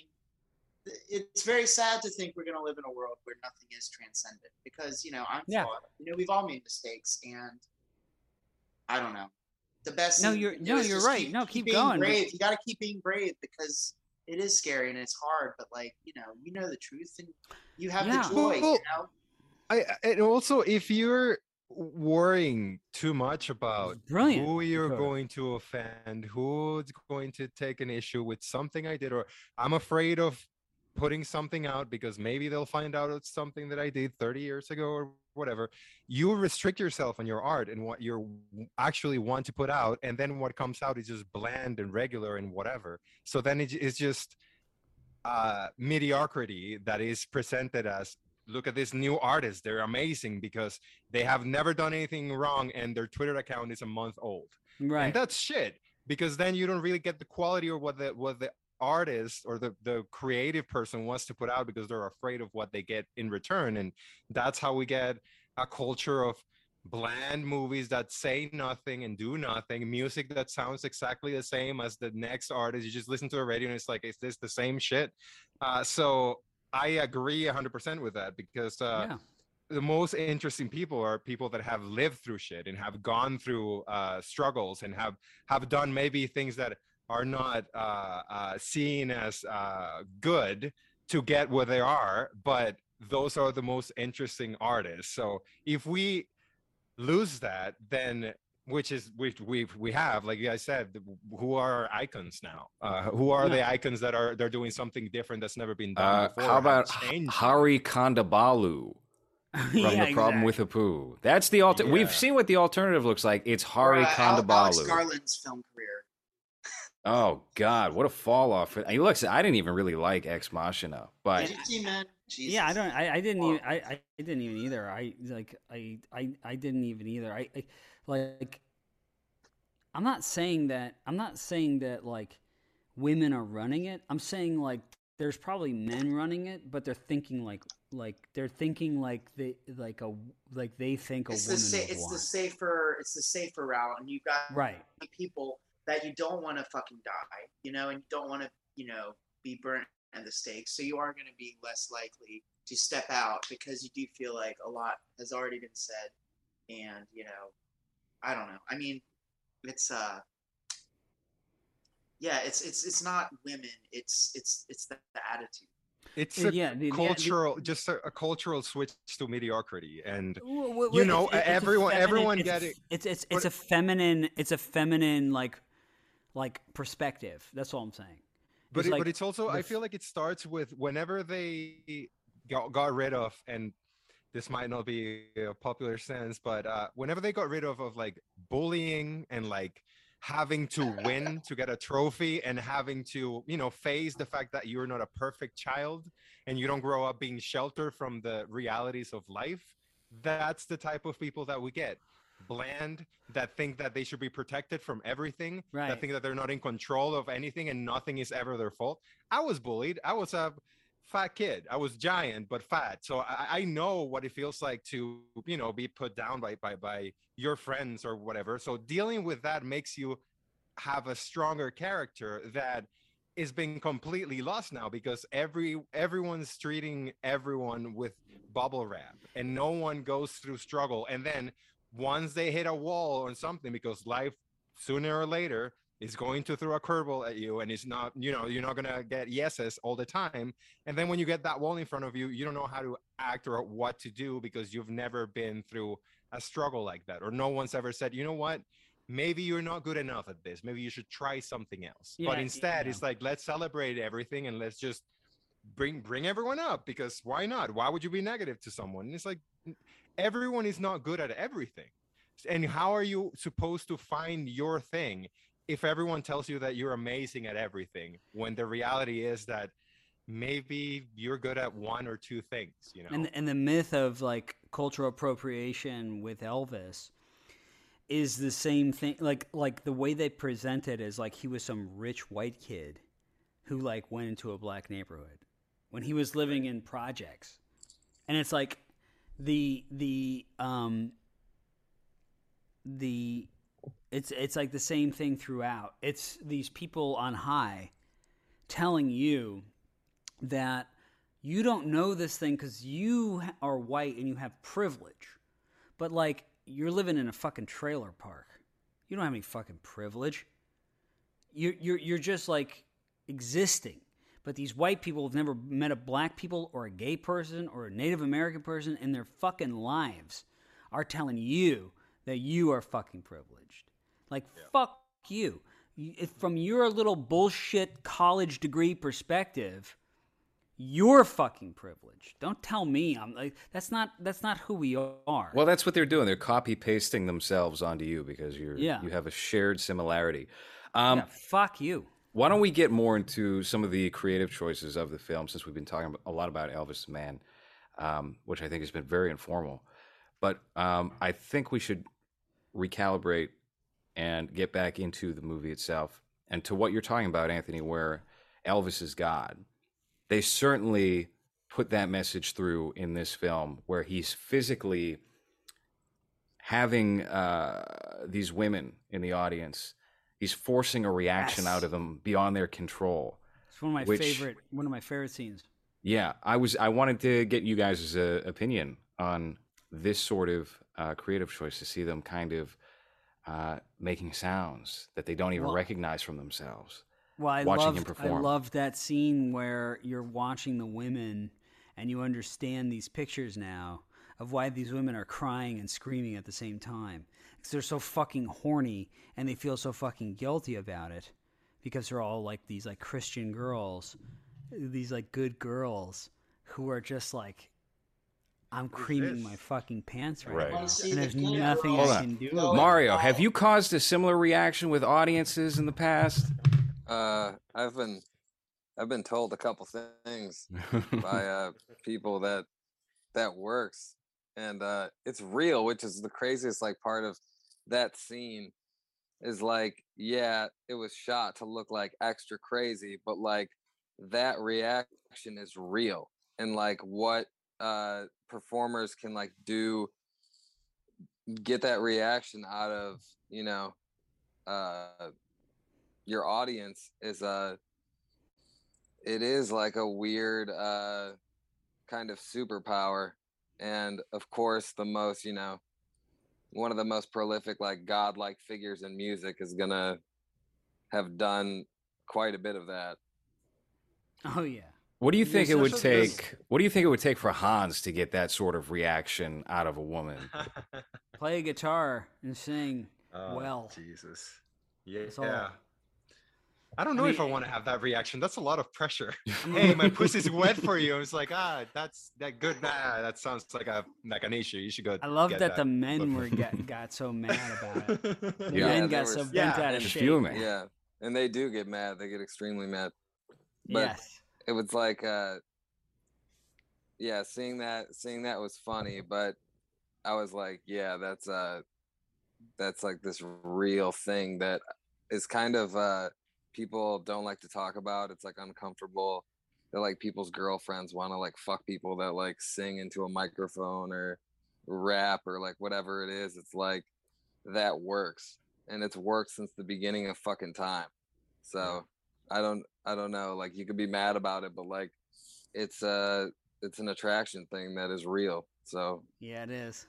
it's not going away. It's a it's a masculine energy uh, displaying the, the feminine creativity, which is you know the yin yang and uh, everything all at once. I guess. It, re- it reminded me of like Right. when, when it's birds. what it's all about It reminded me. it, it- it reminded me of like when birds do that fancy dancing, Yeah, and the female is like uh, totally fucking enraptured. Like that's what happens if you can sing and you can play and you're just somewhat good looking. Women will just that you see it happen. I've seen it happen. I was a performer on stage. I've seen it happen. I I got like the best women I ever met from doing that. And and they don't even they don't even know what they're falling in love with. They think they're falling in love with you. But then but then that, that, that that's what I was talking about earlier was about like this like thing of de- deconstruction where y- you know they fall in love with the guy on stage and they get home and they go well this guy likes to get drunk or or whatever it is you know Wait, what happened to the big talk- dick energy? talking It's little dick. yeah exactly exactly this guy's a drunk. yeah this guy's a drunk He's not so great. He drink, Right. drinks a lot. I'm like, like, fucking yeah, like, like you're when you're an artist, You gotta drink a lot. yeah. You're look. I mean, hey, if if you fix toilets, that's great. I'm happy for you. If if you're an engineer, awesome. But like when you're an artist, you have a special thing. And where we're at now is everybody terms themselves and thinks of themselves as artists, where most of them ain't shit. They don't know what they're doing and they don't deserve to have the voice. But all they did was buy a fucking microphone and a camera, and now all of a sudden they think they're an artist. Yeah, anybody that, is- anybody that has ever called themselves an artist in the first person is is is an easy like it's like a that that's like just shows you that there- there's no way that they are. I feel like. It's like what about Dakota? He's an actual artist. He's got his art right there Oh, next no, to him. No, no, no, no, No, like, no, Dakota, you're a he's saying, I know what he's fraud. No, no, no. I don't no, I know know. what he's saying. Listen, I don't know I've never, I haven't referred to myself. Let, let, let, no, no, no. Let, let, I'm an let, artist. Let, No, let. Mario The let artist is Mario speak on it because because what Mario's getting at is is correct. I've always felt like it was a dead giveaway, but I will. I've always referred to painters as literal artists. Like that's the term that I've always used. So when a painter says I'm an artist, I'm like, yeah, that's real. Like art class, like in school, like that's what I call art. But like when somebody is like, you know, a poet or a musician and they they they say I'm an artist, I'm almost like, no, you don't just pick that. Like you did not just like choose that right now. Like I don't buy it. There's a difference, Mario, because you are an artist. I am an artist, and everyone here is an artist. And there's a difference between the people that are speaking right now, and then, then there's the difference, uh, and then there's everybody else. Bro, you need to and you can tell you can tell very immediately that someone who says that they are an artist is not an artist. Someone Right. who who who uh, who puffs their chest out and who has to like stress that they're an artist is like not an artist Well, it's like, who are you? but I'm, I'm? I'm at a point right now where I say I'm an artist because I am a fucking artist. I don't get along. I if if I if I'm not creating, if I'm not doing what I'm supposed to be doing, I don't get along in this society. Uh-huh. And most of these people can get along in the society, but but what they do is they just crowd your fucking way. They crowd it. And so you have to like swim through these fucking people. Mm. And one of these things is like with acting or music, where it's like they look a certain way or they can play a certain thing. You know, acting is like the worst because you don't have to be talented at all. I can't famous. imagine. You know, so there's there's famous and then there's like an artist. And the artist is a person who has a vocation. You're called to this thing Right. if you don't do it, it's going to be bad for everyone around. Yeah. And if you're living in a place where you can't create, you know, shit's going to get fucking crazy. You might get violent, you might get fucking destructive. yeah. When you try to live a normal life, it ain't going to work. Like when Elvis is around, like there's not like just everybody else going like I'm playing a guitar and they show this, right? By that little nerdy kid from that uh other Or movie. Jimmy Yeah. Smits So that or kid, something? Yeah. so, so he tries. So so this is a great this is a great thing from this movie is that he tries to be like Elvis and he gets laughed off.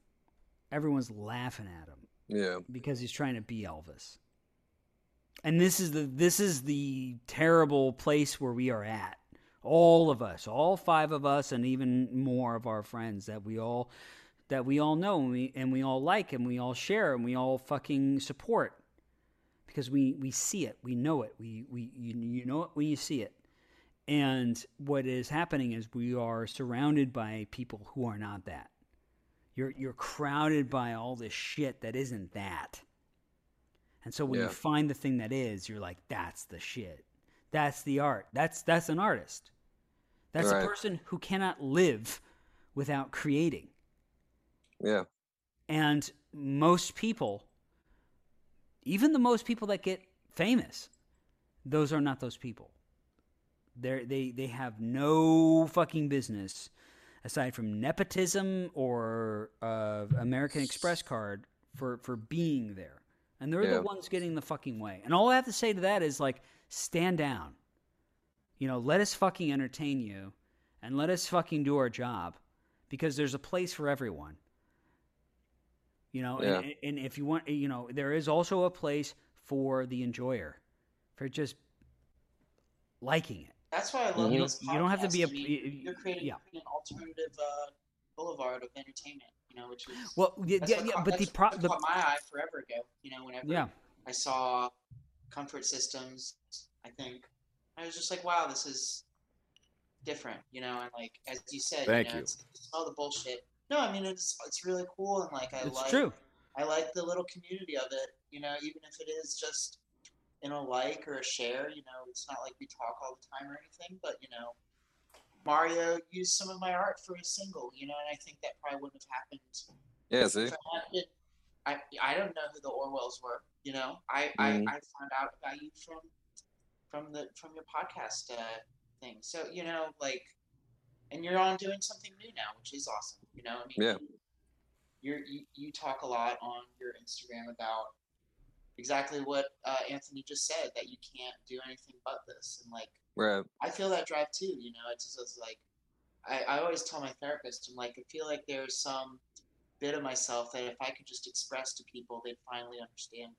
And I think the closest I can do to that is is just the art, you know. And I think I assume that it's it's what it's like for other people, you know. Yep.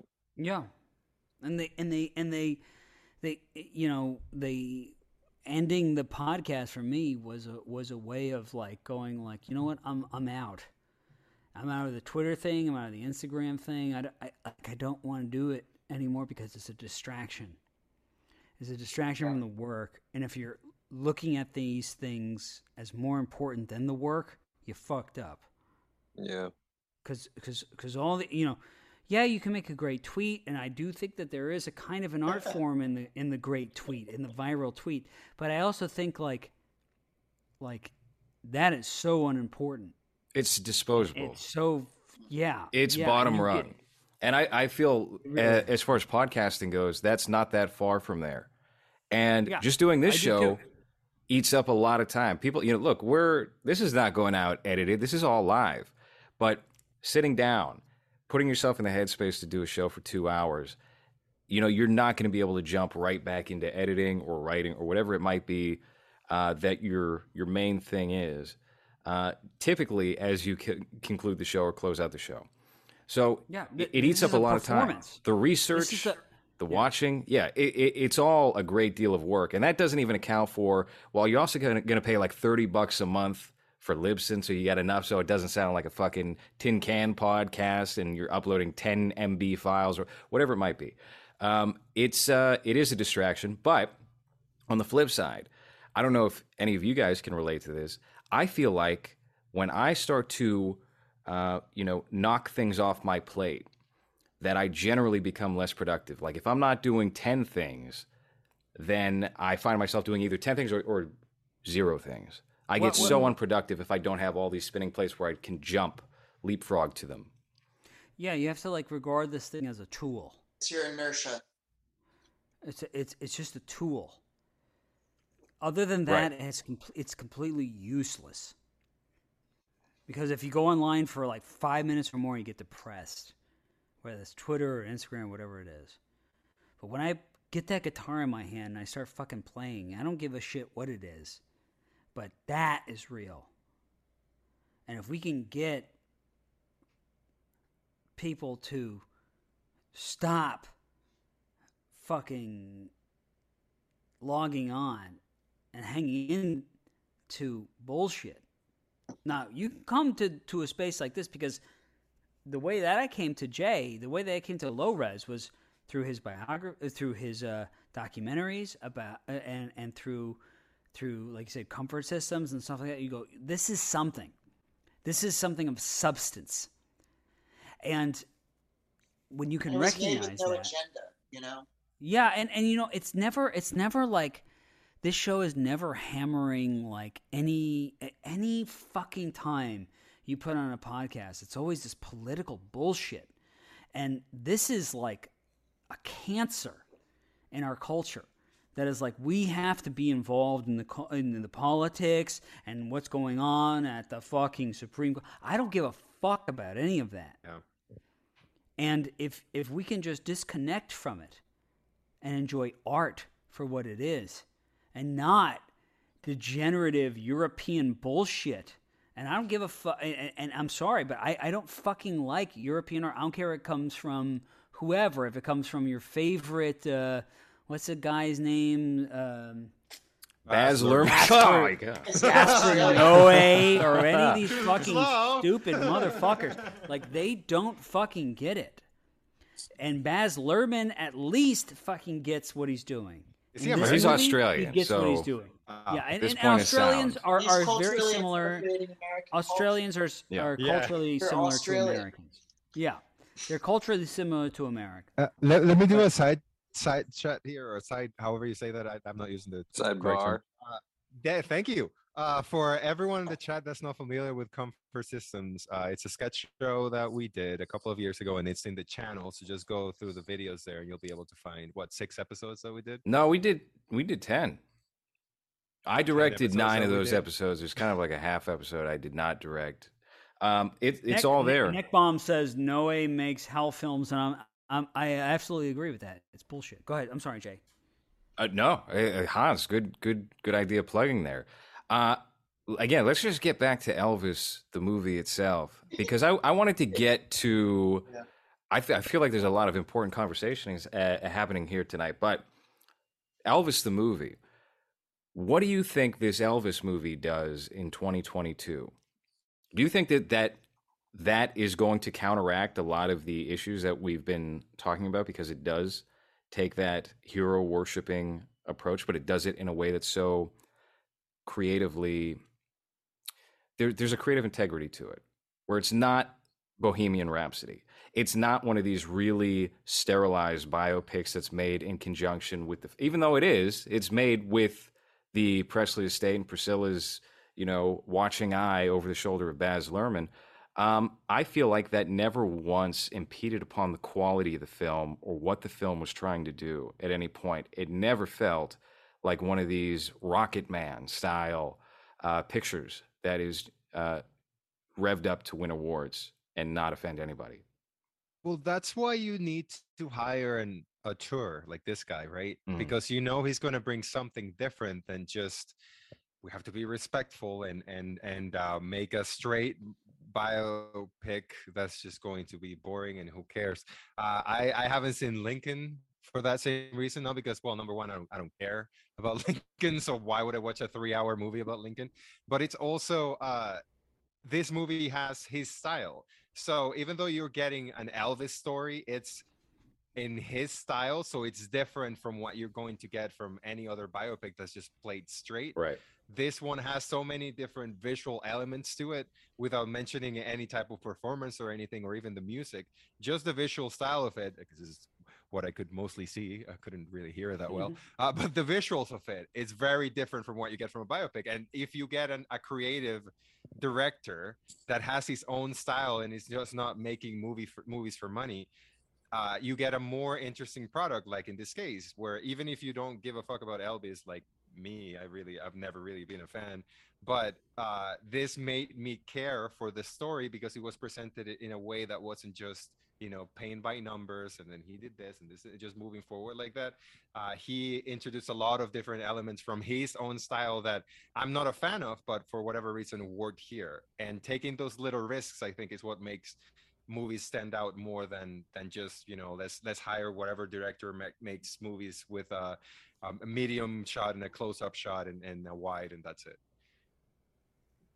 Yes, I completely agree. I, you know, when I was watching this, this movie is nothing similar to Elvis. But what I was thinking at the time as I was watching this, because I've been on a Bob Fosse kick recently and watched all that jazz and cabaret and all these big musical epics that he directed in the late 70s and early 80s, is some of the editing, even though Baz Luhrmann's on another level entirely, the editing here uh, reminds me a bit of Star 80, which we've talked about Mm. plenty of times on the show and is not a musical biopic, but it is about uh, I forget the Playboy Playmates' uh, real name, um, but she got involved with Peter Bogdanovich after leaving her pimp boyfriend from from Canada, and then he showed up and killed her one day. He was so pissed off. He was like, "Why are you dating the director of uh, Paper Moon? This is horrible. My life is over." And so he killed her and himself.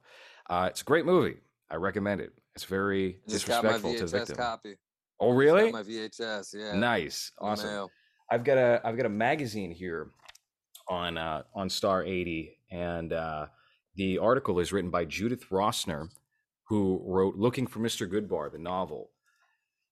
Just a little tidbit here. This was only three bucks on eBay. I'm I'm one for collectibles myself. Um, Oh yeah.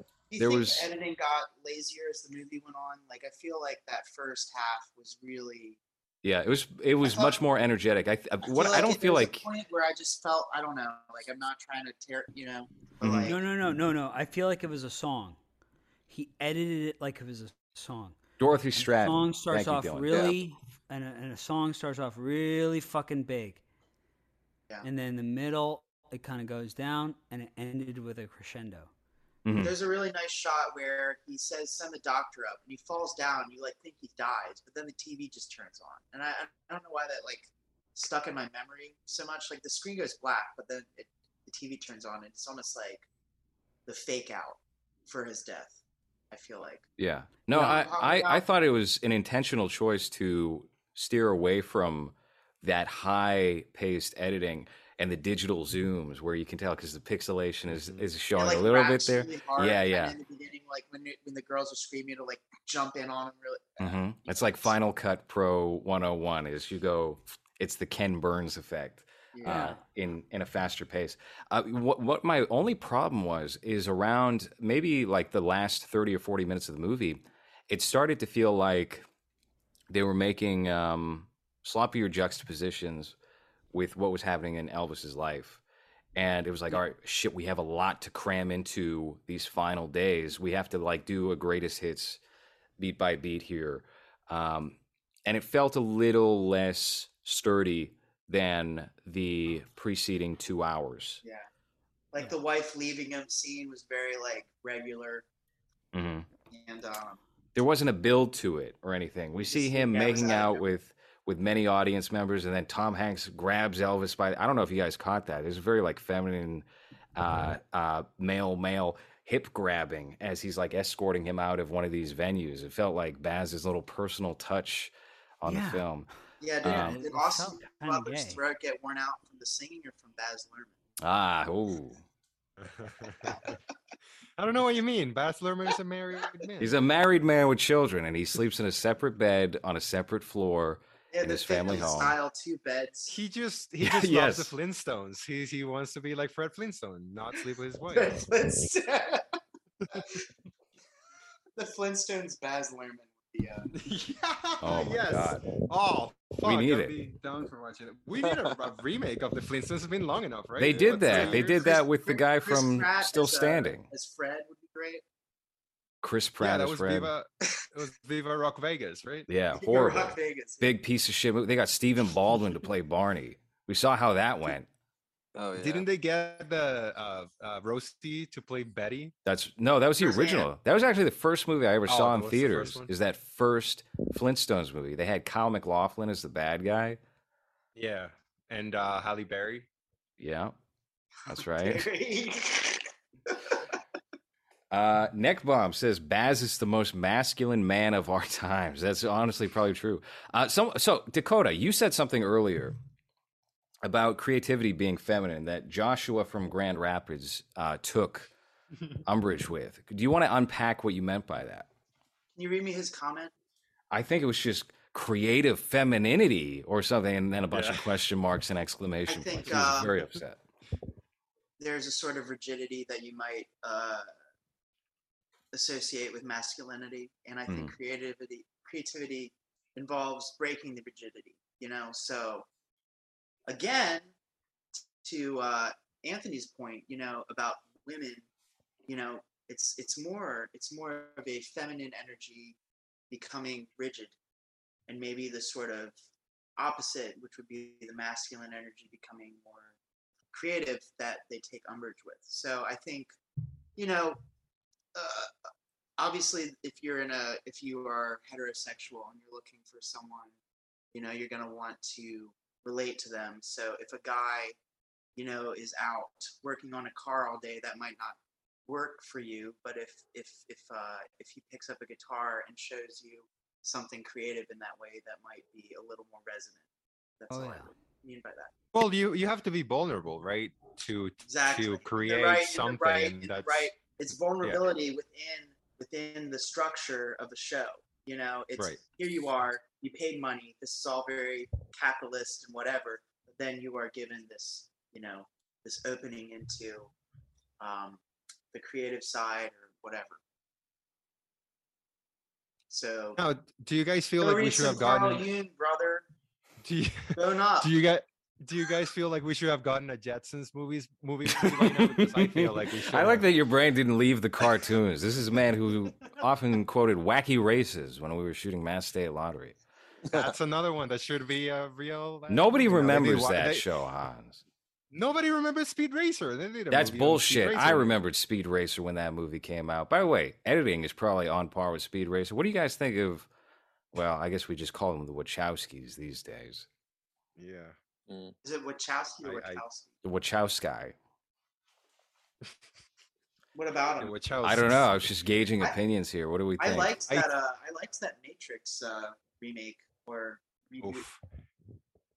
I think. Yeah? I liked it. oh, I think once they I like became the hor- adaptation style beginning. You know, the sort of like, oh, we're making a movie thing. I, I, I was think really they suffered the same. when I the- saw it though, so that whole middle part was like, like you know, forgot Hmm. about it. They, they suffered the same fate as, as Stephen King, who became boring after he uh, he stopped doing drugs. Right, as soon as the Wa- Wa- Wachowskis uh, started being horny out loud, their their movies just became kind of shit. Uh, and uh, because I do like Speed Racer, I think that movie's fun. It's not great, but it's fun and visually, it's probably it probably looks like shit now. But I remember, and when I first saw it visually, I was like, all right, I remember the show. This is this is fun. It's it's for children, right? But every every attempt they have at creating something as big as what the Matrix one has failed horribly, uh, and it started happening as soon as they just became horny out loud. So maybe that's yeah. that's I, I still there. think that other brother is faking it, so it's a like a good marketing. The other act for brothers. Sister. that I've I've long held that opinion. Uh, but the other one you can verify as early as like 2001 was seeing like a dominatrix, and she like gradually pushed him into becoming a woman, and One that's what he got the off strength of two men. that's right, just like Elvis. The other one abandoned yeah. Hey, everybody who's watching right now, uh, be sure to hit the like button. We're going to be closing out the show in just a little bit. And uh, also subscribe to patreon.com slash lowres for exclusive episodes of this program. Like, Hans, what did we just cover? Uh, Jesus. Uh, I don't even drink or do drugs anymore. I know when my memory doesn't doesn't work. Um, because you're old. yeah, you're right. Uh, I don't know what the fuck did we. What was do? the last episode? Can we somebody look at the IMDb or something and see what episode Didn't you do the 219 is? Shapiro movie? Was that it? We did a few Ben Shapiro movies on this show. No, it wasn't that. We didn't. You know, we should do What is a Woman on this program. No, I don't know. Watching that shit for two We need to do, hours. we need to- What? Just fucking. What's his name? The bearded guy, just being like, "Mm, "You think that? Mm, well, isn't that? Mm, I don't know. I'm good. I don't Mhm. We need to do Fritz the Cat for uh, Hans liking animation. I would love to do I'm- Fritz the Cat. I would love to do anything I'm- Ralph Bakshi. Um, I yeah, just saw Cool World for the first time. Oh, what'd you think about Awesome. that? That was dope. Cool World was a was a good like Roger Rabbit style uh, feature from what was it the late '80s, early '90s? For those who might not be in the know, Uh, so The- yeah, it's 92. it's in the lore of uh, Chip and Dale Rescue Rangers. Have any of you guys watched that movie? Yeah. I mean, it wasn't no Fritz the Cat, but it was cool. I actually, yeah, I hate everything Disney, and I kind of like that movie. So, Hans, did you ever get around to watching Chip and Dale Rescue Rangers? It's on my well, it was on my queue, but my computer died. So when I get it back, I'm sure I'll watch it. I had that and some Asian animation that I, that I wanted to watch, but uh, not yet. It's been recommended by everyone, though. I still have not seen a, a negative opinion on that movie, so it should be at least fun. Which probably means it's not going to hold up in a couple months, and everyone's going to realize it was actually a piece of shit movie. Just like every movie that never has any, like the Batman. Mario, you're a Batman fan. What do you think about this new Batman movie? Dude, the second time I watched it, and I'm like a person that like usually the second time I watch a movie that I kind of liked, I'll it will, I'll be sold. Mhm. Second go around, and I could barely get through it the second time. Yeah. I watched, And I was uh, like- I s- Batman. I was like, Returns last night. fuck, fuck, dude. Like, Catwoman. so yeah. I mean, I got. I, I got started it. more I let down. started it, and then every complaint that I've had since seeing it came up, and I was just like, I got It was- I, dude You if could they, not if they it. referred if they referred to batman as batman just once instead of vengeance 12 goddamn times. I would i would have gone from like a fucking two and a half stars to like fucking four. Like dude just based on that it drove me crazy. Yeah. So what I, I said something on Twitter and Facebook here about that Batman movie that uh, seemed to agitate more people on Facebook than it did on Twitter, which is that so that Batman movie they give you like the taxi driver Batman for two hours, and then in the last forty five minutes he's Batman the animated se- he's the uplifting Batman he's your favorite cartoon Batman, and it doesn't fit the tone, it doesn't fit the vibe, and they're trying to give you this uplifting hero, and I I, I put out this tweet that the Batman was uh, it wishes it was this Elvis movie, which feels like an important, big, staple Warner Brothers feature, in my opinion, anyway, uh, to the size of something like Joker a couple of years ago, which I thought Right. stuck the landing. Oh, Um, and that's what what queued up a bunch of. But did you know? Did you know he was stealing all of his music from black people in the comments or things of that? You know, uh, people who who do like the the John Lennon. Oh, did you know John Lennon beat his wife? Approach yeah. to to responding to anything related to that. Um, the Batman I thought was make that's what made him better. Uh, sorry, that's what made these movies really feel. I felt I felt that imagine on my knuckles. Mm. Um, I no.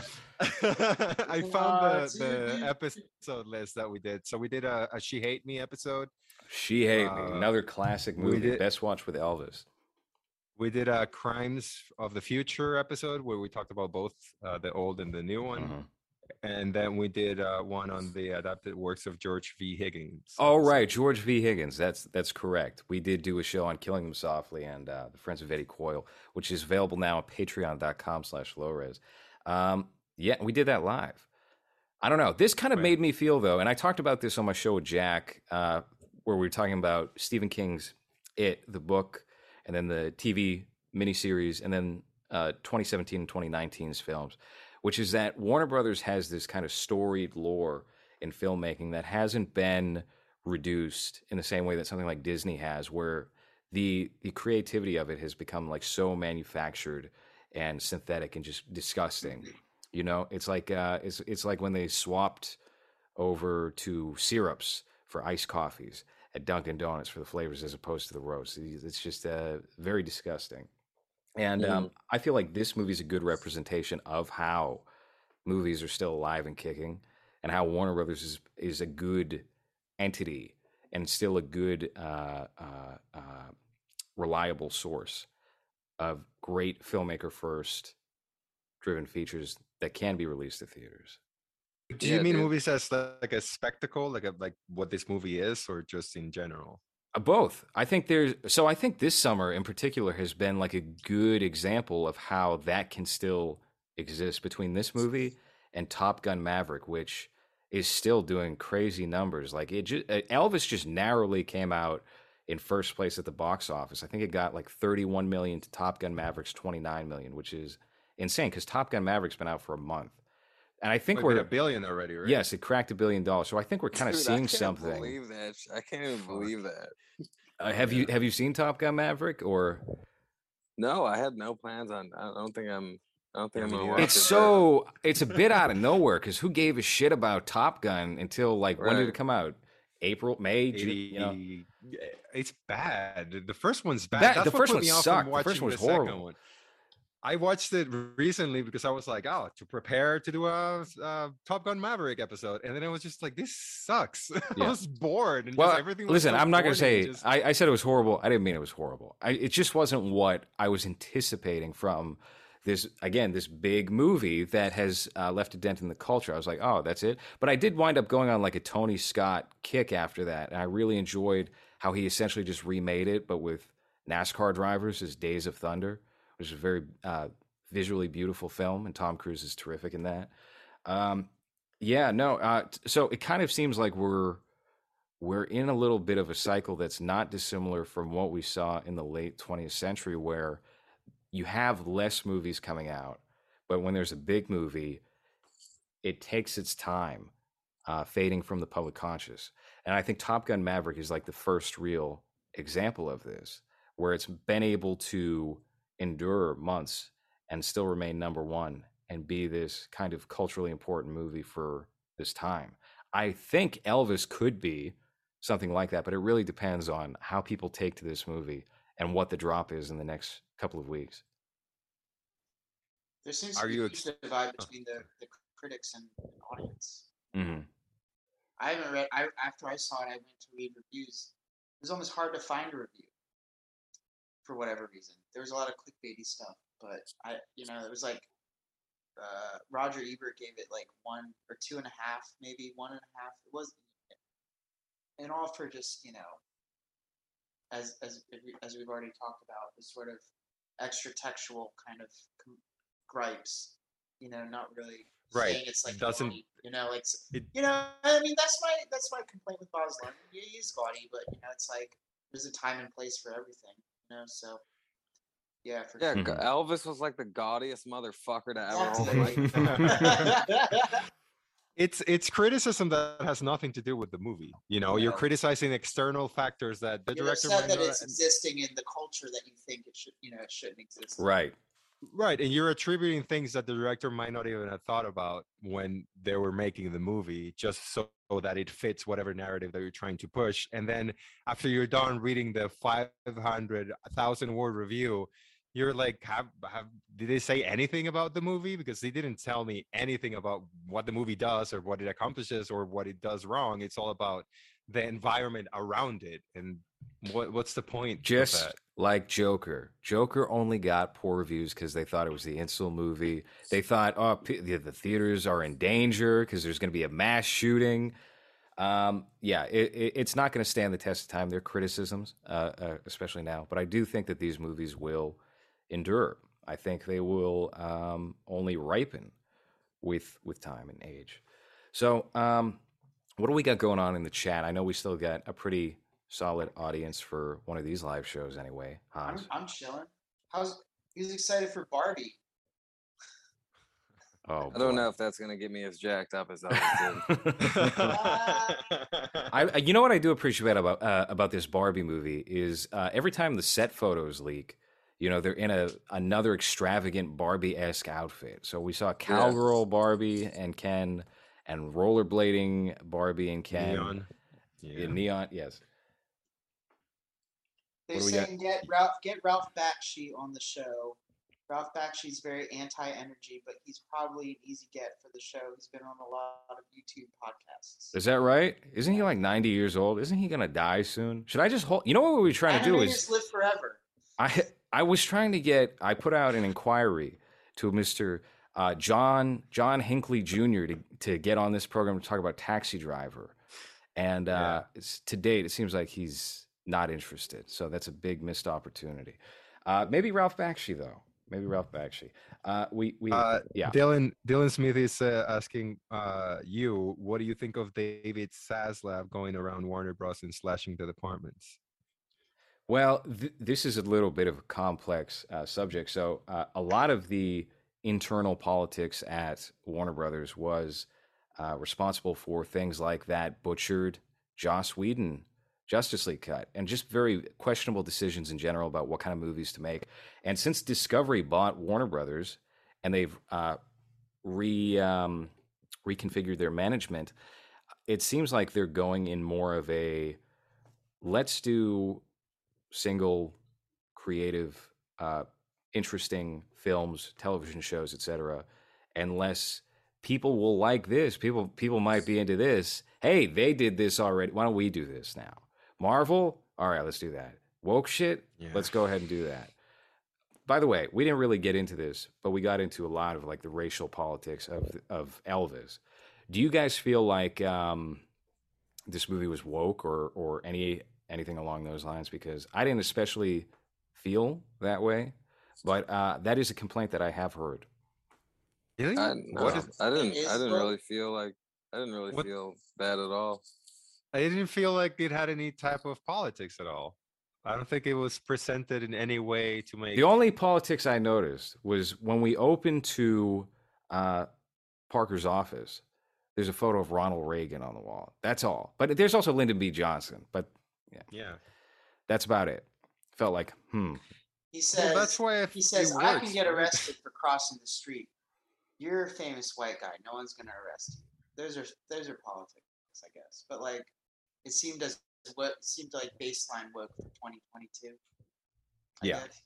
Yeah, it's just it wasn't ham-fisted. It wasn't trying to shove a narrative down your throat. It was just like this. It just exists. This is it. You know. So that's probably Yeah. one of the the reasons why it works well because it's not trying to like force some type of narrative that it doesn't belong on on the movie. Yeah, there was no part where he's like, Priscilla, I can't. I can't sleep. I'm stealing. stealing music. Oh man. Um, all right. What? All right. What? What is the closing thoughts here on this Elvis feature, especially in comparison to uh, the rest of the movies that have been released in 2022, and maybe just in the past five years in general? Because I feel like this is um, singled out to me anyway as a certainly a worthwhile blockbuster that does not fit the mold of being an action film or superhero film comic book oriented, or um, I guess you could make the argument Elvis is an IP, but not in the way that we typically use it. Um, so but why don't we loved Captain Marvel.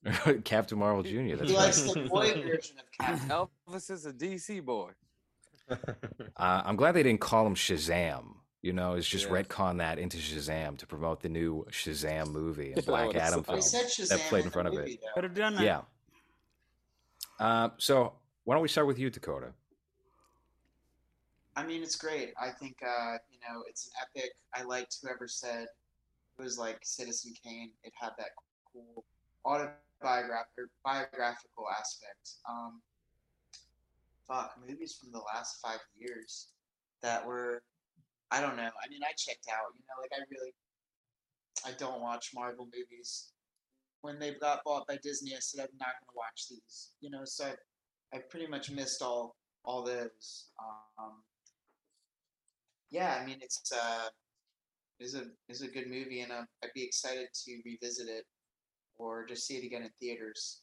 But um, yeah, I mean I think, and also the comparison with uh, Once Upon a Time in Hollywood. I do like this trend of myth making that maybe, it, unfortunately, it seems people who have worked in film for over 30 years can do, but hopefully more amateur people will start doing it too, elevating and not just, you know, basing everything in cynicism. I mean, I love cynicism, but it's like you do need to give people hope from time to time, and I felt like this was a very appropriate place to do it in a flawed but also overall uplifting way. And um, yeah, just I mean, it made me want to get on stage. You know, I've got a couple shows coming up, I'm excited to play them. You know, because uh, I do want to move people. Um, Fuck either yeah. the way either the way Baz did it or the way Elvis did it. You know, it doesn't matter. And um, yeah, just giving people hope, and like especially him just choosing to perform the way he wanted to early on at the at that baseball field show. You know, that was a really cool scene. You know, where he Yeah. he had to pay and he had to pay the price of that, but then you know he uh, finds love overseas. So I think I don't think Elvis always did the hard thing, but you know he did have to sort of make some hard decisions.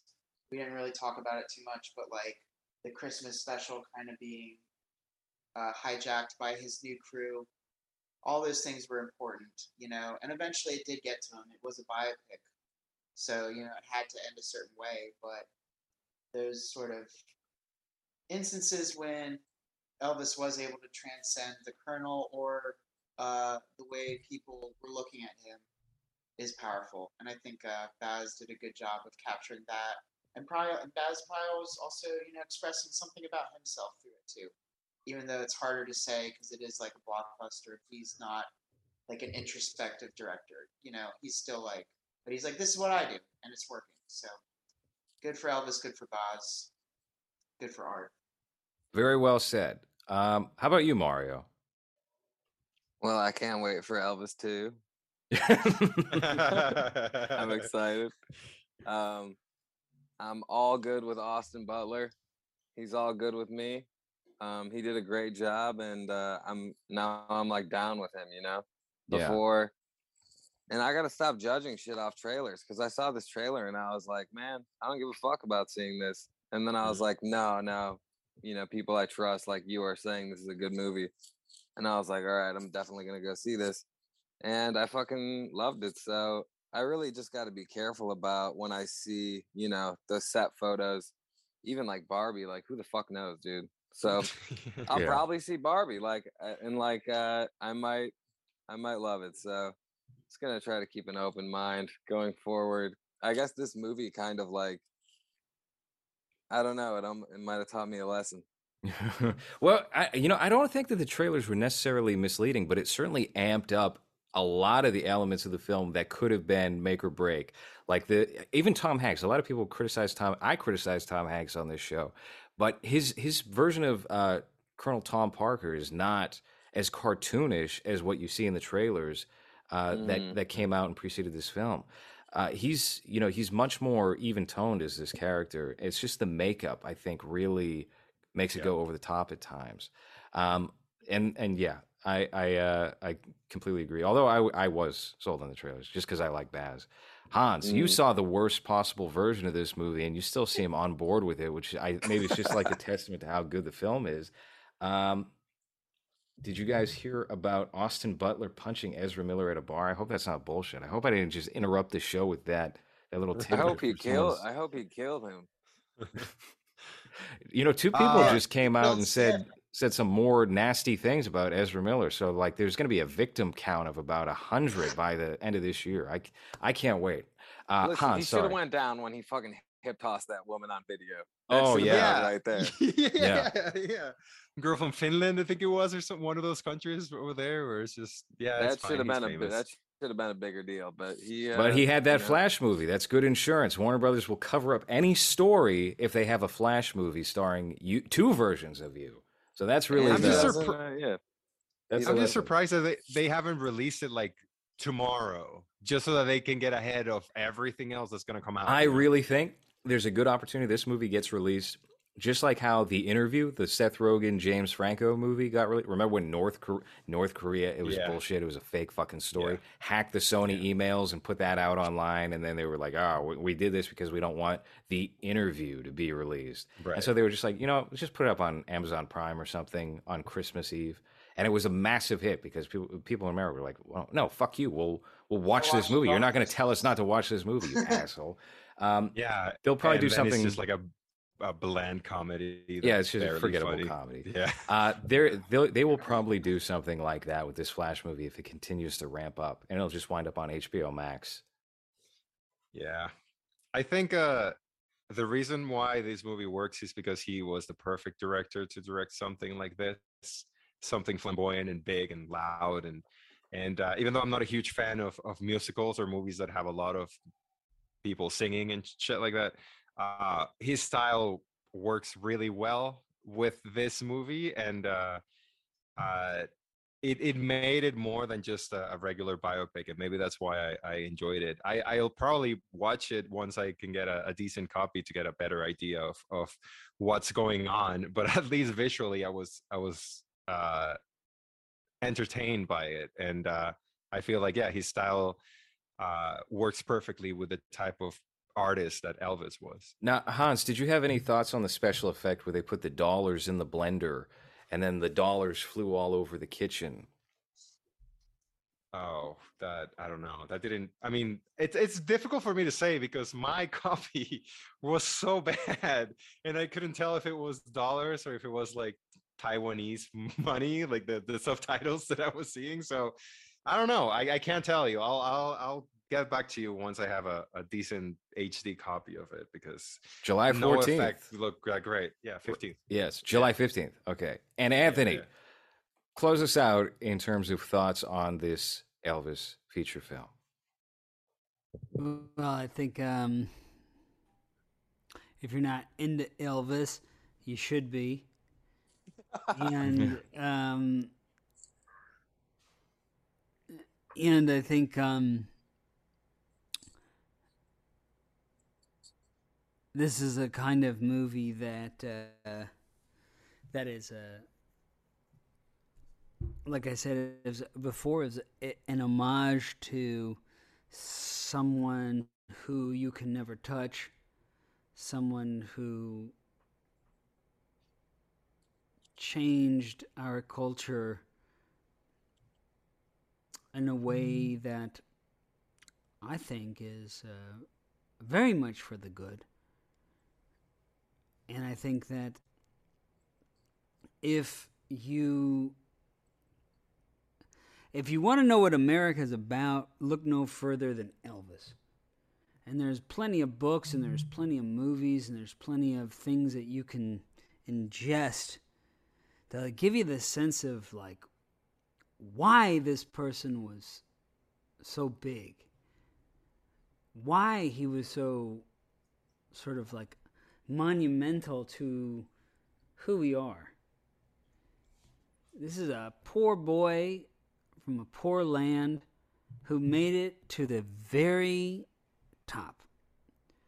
And he was only sidetracked by the one person who he thought he could trust. And don't believe the bullshit the deconstructive bullshit that you read. This was a person that transcended existence and still does to this day. And if you don't get it, then you don't get this land. You don't get America. You don't get who we are. And you have no business trying to stick your nose in it. Go somewhere else. what note to end on? Europe. Yeah. yeah. Fuck you to Europe and anybody else who fucking thinks that. And, and all those people, all those people who think right. that they can, they they Lord that they can, uh, that they can fucking, um, they they they like they can flex. No, because our, uh, you know, because we all everyone always talks about Evola and all these like people that you should be reading these European bullshit. Look no further than Elvis he's a beautiful person, a beautiful spirit who tried to be bring people together, bring us all together. Anybody who tries to deconstruct that, go fuck yourself. Well said, Anthony. Uh, Shit, yeah, it is well said. It is well said because uh, you know everybody else say wanna, you know, you wanna, you wanna uh, fuck around. Go you know, fuck yourself, man. Pick up a fucking guitar and try to bring people to you. Try to bring people to you like he did to him. You'll never fucking accomplish it. You'll never do what he did. You'll never even come close. None of us will. And and um, you know what what Baz Luhrmann did with this movie is create this myth that you will never come close to being. And this person actually existed in in in in maybe n- probably none of our times. This guy died what seventy nine or whatever it was. Like you'll never come close to it, never even touch it. But this person lived. And this person mattered, and uh, listen to his music and be carried by it. It it it will it will enlighten you much further than and any fucking political fucking uh, analysis will ever do, which is what's Yeah. popular now. You're hitting on you're Is- hitting is- on the is Kaufman is- thing, you know, which is you just got to do what you do, and people will come to you. You know, I mean, yeah, he he he died young too, and uh, I mean, he's amazing. I love Kaufman too. I love Elvis. Ultimately, what's the point? You know, do you want to be transcended or do you want to be popular? You know, I mean, maybe you can be both, but you know, it's like there's always going to be a lens that can look at you bad. But if you just stick it, stick, keep doing what you're doing, you know, I think that's what you're saying about that's what America is. You know, you just Yeah. gotta you gotta kind of cut into the unknown, and you know, it can lead to some really beautiful things. and and and just like Elvis, stay unknown. Don't let people fucking Yeah, pin you to who you are. Fuck them. you're They always think you know who you are. yourself. They think they Yeah. they, they want to uh, tell you uh, or uh, tell people who you are. Fuck that shit. You don't have to fucking be defined by that. In the, in the sense, the the podcast is this like uh, exposure of yourself. Fuck that. Leave the mystery of yourself. You know, you know, you you leave a little bits here and there, but you don't have to fucking expose everything. Yeah. You know, it's like have a little mystery. That's what America's all about. Mhm. That's what this movie and this man is all about. You'll never be able to touch him. You'll be able to come close to him. Do that with yourself. You know, and- Touch and- yourself. yeah. I agree.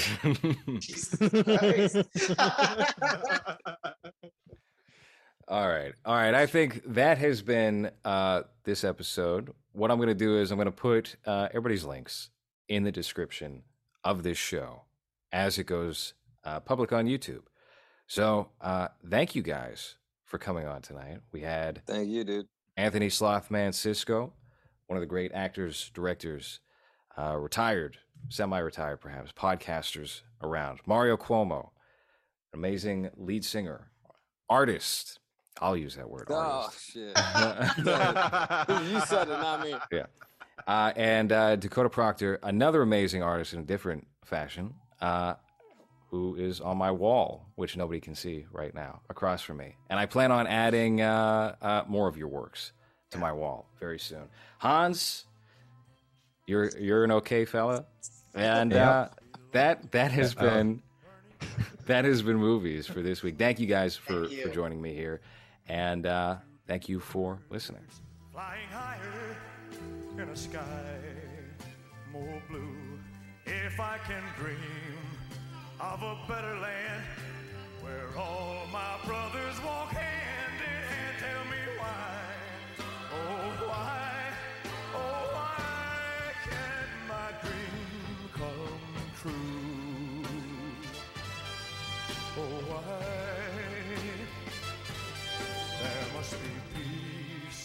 and understanding sometime. Strong winds of promise that will blow away all the doubt and fear. If I can dream of a warmer sun where hope keeps shining, oh everyone, tell me why.